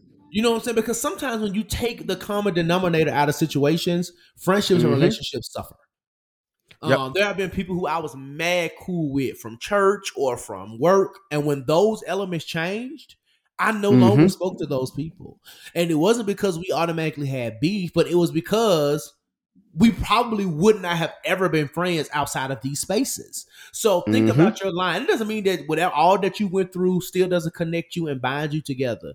But is that the LB you go to? Is that even the person when you wake up and be like, let me check on one of my homies? Is that one of the homies that you talk to? Like, and if the answer to those questions are no, bro, you are literally Yeah. you're being childish. And I know you probably didn't write in to hear that, but I want to let you know that from from another new From the bottom of my heart. from the bottom of sincerely, Josh. Um, you are being childish, bro. Um, Mhm. um, but if you are, and even if you are the close line brother, I still think that to Bryan's point, if you want to have a conversation, have it, Mhm. but be prepared for him to be like. So let me give you the quick example Mhm. of the friend that I lost. Uh, I knew this guy in high school. I didn't meet him until senior year of high school. We and we Uh-huh. became real cool. He came up to homecoming and you know came to Atlanta and visited every time I went to Memphis. We was always kicking it. And then when I was about to go on a trip to Las Vegas for a bachelor party, we were broke. We Mhm. wouldn't think about going to Las Vegas being that broke. Um, I invited him. He was like, "Oh, so I'm not." I think I put in the message somehow. Me and my my best me me and my groomsmen are going to Las Vegas, and I'm inviting a few other friends to come. And he was like, "Oh, I'm not this, whatever." And he literally did not come to my wedding. Stopped talking to me wow. because he thought that he quote unquote deserved. We were close enough to be. Wow. Now, a few things were true of why he didn't make it. Didn't even know that he wasn't in my wedding. No, I wasn't. Ashley got two brothers, and we Mhm. decided to put siblings. That took up two spots. Yep. If I'm gonna be honest with you, if it was my choice, they wouldn't have been in my wedding. And that's just and I nothing against them. hmm you and Chris for sure would have Mhm. def- been definitely easy in the spots. He likely would have been one of those. You know what I'm saying? Like it was like Right. three or four people that could have took those two spots. Um, my college outside of Johnny, Jadarian, and Jason, those were my college best friends, and still my Yes. three of my closest friends. Yes. That- makes and, my- perfect and then his perspective. I got married right after college. Yep. Me and Kristen even started really being cool Mhm. until Ashley got pregnant. So Mhm. that was like we had, on- and Josh was one, so we had only really been like cool, cool for a year. Me and Bryan have always been cool, but like the depth of our friendship started, Mm-mm. I would say almost like right when I graduated, a little bit after. Right. Like we were cool, we would talk about stuff, but we didn't really like start texting Nah. and talking almost every day No, no, no. around Not when. I got engaged and Ash was more in the picture and stuff like that, right? Uh, so Mhm. our friendship, while I will say it goes back 15 years, like that real depth of it is like Right. more of a 10 year journey. Right. Um, right. And the same with Chris, right? So at the Mhm. time, Yeah. At the time. yeah, like, you know, I was like, but Bryan and Chris were my ushers, right? I, like, I, Yeah. I wanted them to share space with me still. Mhm. Um, so like that, so I'm at what five spaces now. I think it was like eight or nine of us. Mhm. Um, my cousin Wayne, who I look Mhm. at as like the brother I never had, and I was also in his wedding. At the time, Josh, Josh's godfather, um, Brian, another Brian, Mhm. was in my wedding and relationship at that time, right? Yep. And then one of my other, You were in his wedding too, weren't and I was in his wedding. Yeah, but we were also sense. like really dope, right? Really close. Yep. Um, and then my um one of my closest friends at the time, Royce. We lived next door or down two doors down from each other in freshman year, and were really great friends all through college. I was invited to his wedding, but I just mentioned to you how poor I was when I when I Mhm. got out of college, so I couldn't afford to be in his wedding. Mhm. But uh, he was still gracious enough to be in mine, all that different kind of stuff. What is my point? At the time, and Mhm. I didn't have line brothers at the time. So let's Mhm. just say I did this all over the day. That lineup is so different. Yeah. It is so Yeah. different. It is likely, it ain't gonna say likely. It is probably those three Jadarian, Johnny, Jason, hmm Bryan, Chris is five. Because me and Ash ain't doing big people, if we ever did that, my one other spot is likely going to my ace Brandon. And I got hmm I got outside of Brandon, I got seven other line brothers. There's nine of us. Uh-huh. Brandon's the only one. Now the other seven are getting invited, but Brandon's the only one that's standing up there with me. Mhm. And I because I literally talk to Brandon at least, if not twice a week, at least every other week. Because he's Yeah. a teacher, super busy doing school, and our schedules, but we talk we talk a lot. Let me say it that way. I give you that context to say, one, if any of my line brothers got mad at me, they finna get red down because Yeah. we have yeah. an interesting relationship with me and my line brothers anyway. Y'all niggas be- was fighting. Yeah, we, we, we was, you know, and we reconciled. Just talking to that brother, you know, yesterday in a very great mm-hmm. way. So, wh- what am I saying? My line brothers are great. Having one representing is going to be enough because those relationships do not at all supersede what I've built with the gentleman that I just talked to, Yeah. talked about. Makes sense. And at the time of my original wedding, that's and that's if I do it, which me and Ashley probably won't even go through all that. But it's just gonna be us standing up there. Mhm. Uh, but um, at the time that I got married originally, you know, some of my best friends today were not my best best friends at that time. hmm And so you got to think about where you are, the depth Yep. of relationship, and even if you and even if you feel as though you're close, you got to figure out what his heart is too, and you need to be prepared if you choose to have that conversation. Me and Bryan talked about consequences. The consequence of his answer. You may think that you're in a space with him that you ain't, Right. and your feelings gonna be hurt. But you asked for that honesty, right. asked for it, and now that you have it, your your butt can't take it. hmm So I agree with Bryan. I said all that to say, let it go. Yep. Let he invite. He didn't have to invite you to Cabo because that's a lot of niggas on a guy's trip. Right. Let's start there. um. So let it go. Go to the um guys trip with good energy. Don't be trying to fight nobody. Be shady. right. When this wedding come in December, put on your best suit or whatever. Um. You stroll to the heavens when you stroll uh, to the heavens. At the Because- batch at the at the another thing. reception. You're going to be able to share things with him that the other four gentlemen who aren't frat won't be able to share. Right. Right? Um, you're going to be able to sing the sweetheart song and do all the other ceremonial who shot John that the other Right. people will not be able to do. You literally went through a whole process Yes. And done certain things that they have no. You know what I'm saying? Like it's, you have different shared experience. Like and, and embrace those shared experiences, man. And being able to support him in that way should be enough. You should be happy for your LB. Yeah. Um, that's all. Like I don't because you, this is personal to me because boy, I lost a friend Oh, because of this. I believe it. Um, Yeah. So anyway, anything else you want to add, Bryan, before we move on? No, that's good. That's good stuff. Yo, yo to the good noob. All right. Uh, get over it though. Yours in the bun, Josh and Yeah. Bryan. Um, all right, a greater conversation. You ready? Let's do it. Let's go. Bruh, let me talk. Oh, let me talk. All right, we're here to greater conversation where we get some things off of our chests. Uh, I say it all the time. Tomorrow's not promised. Cuss them out today.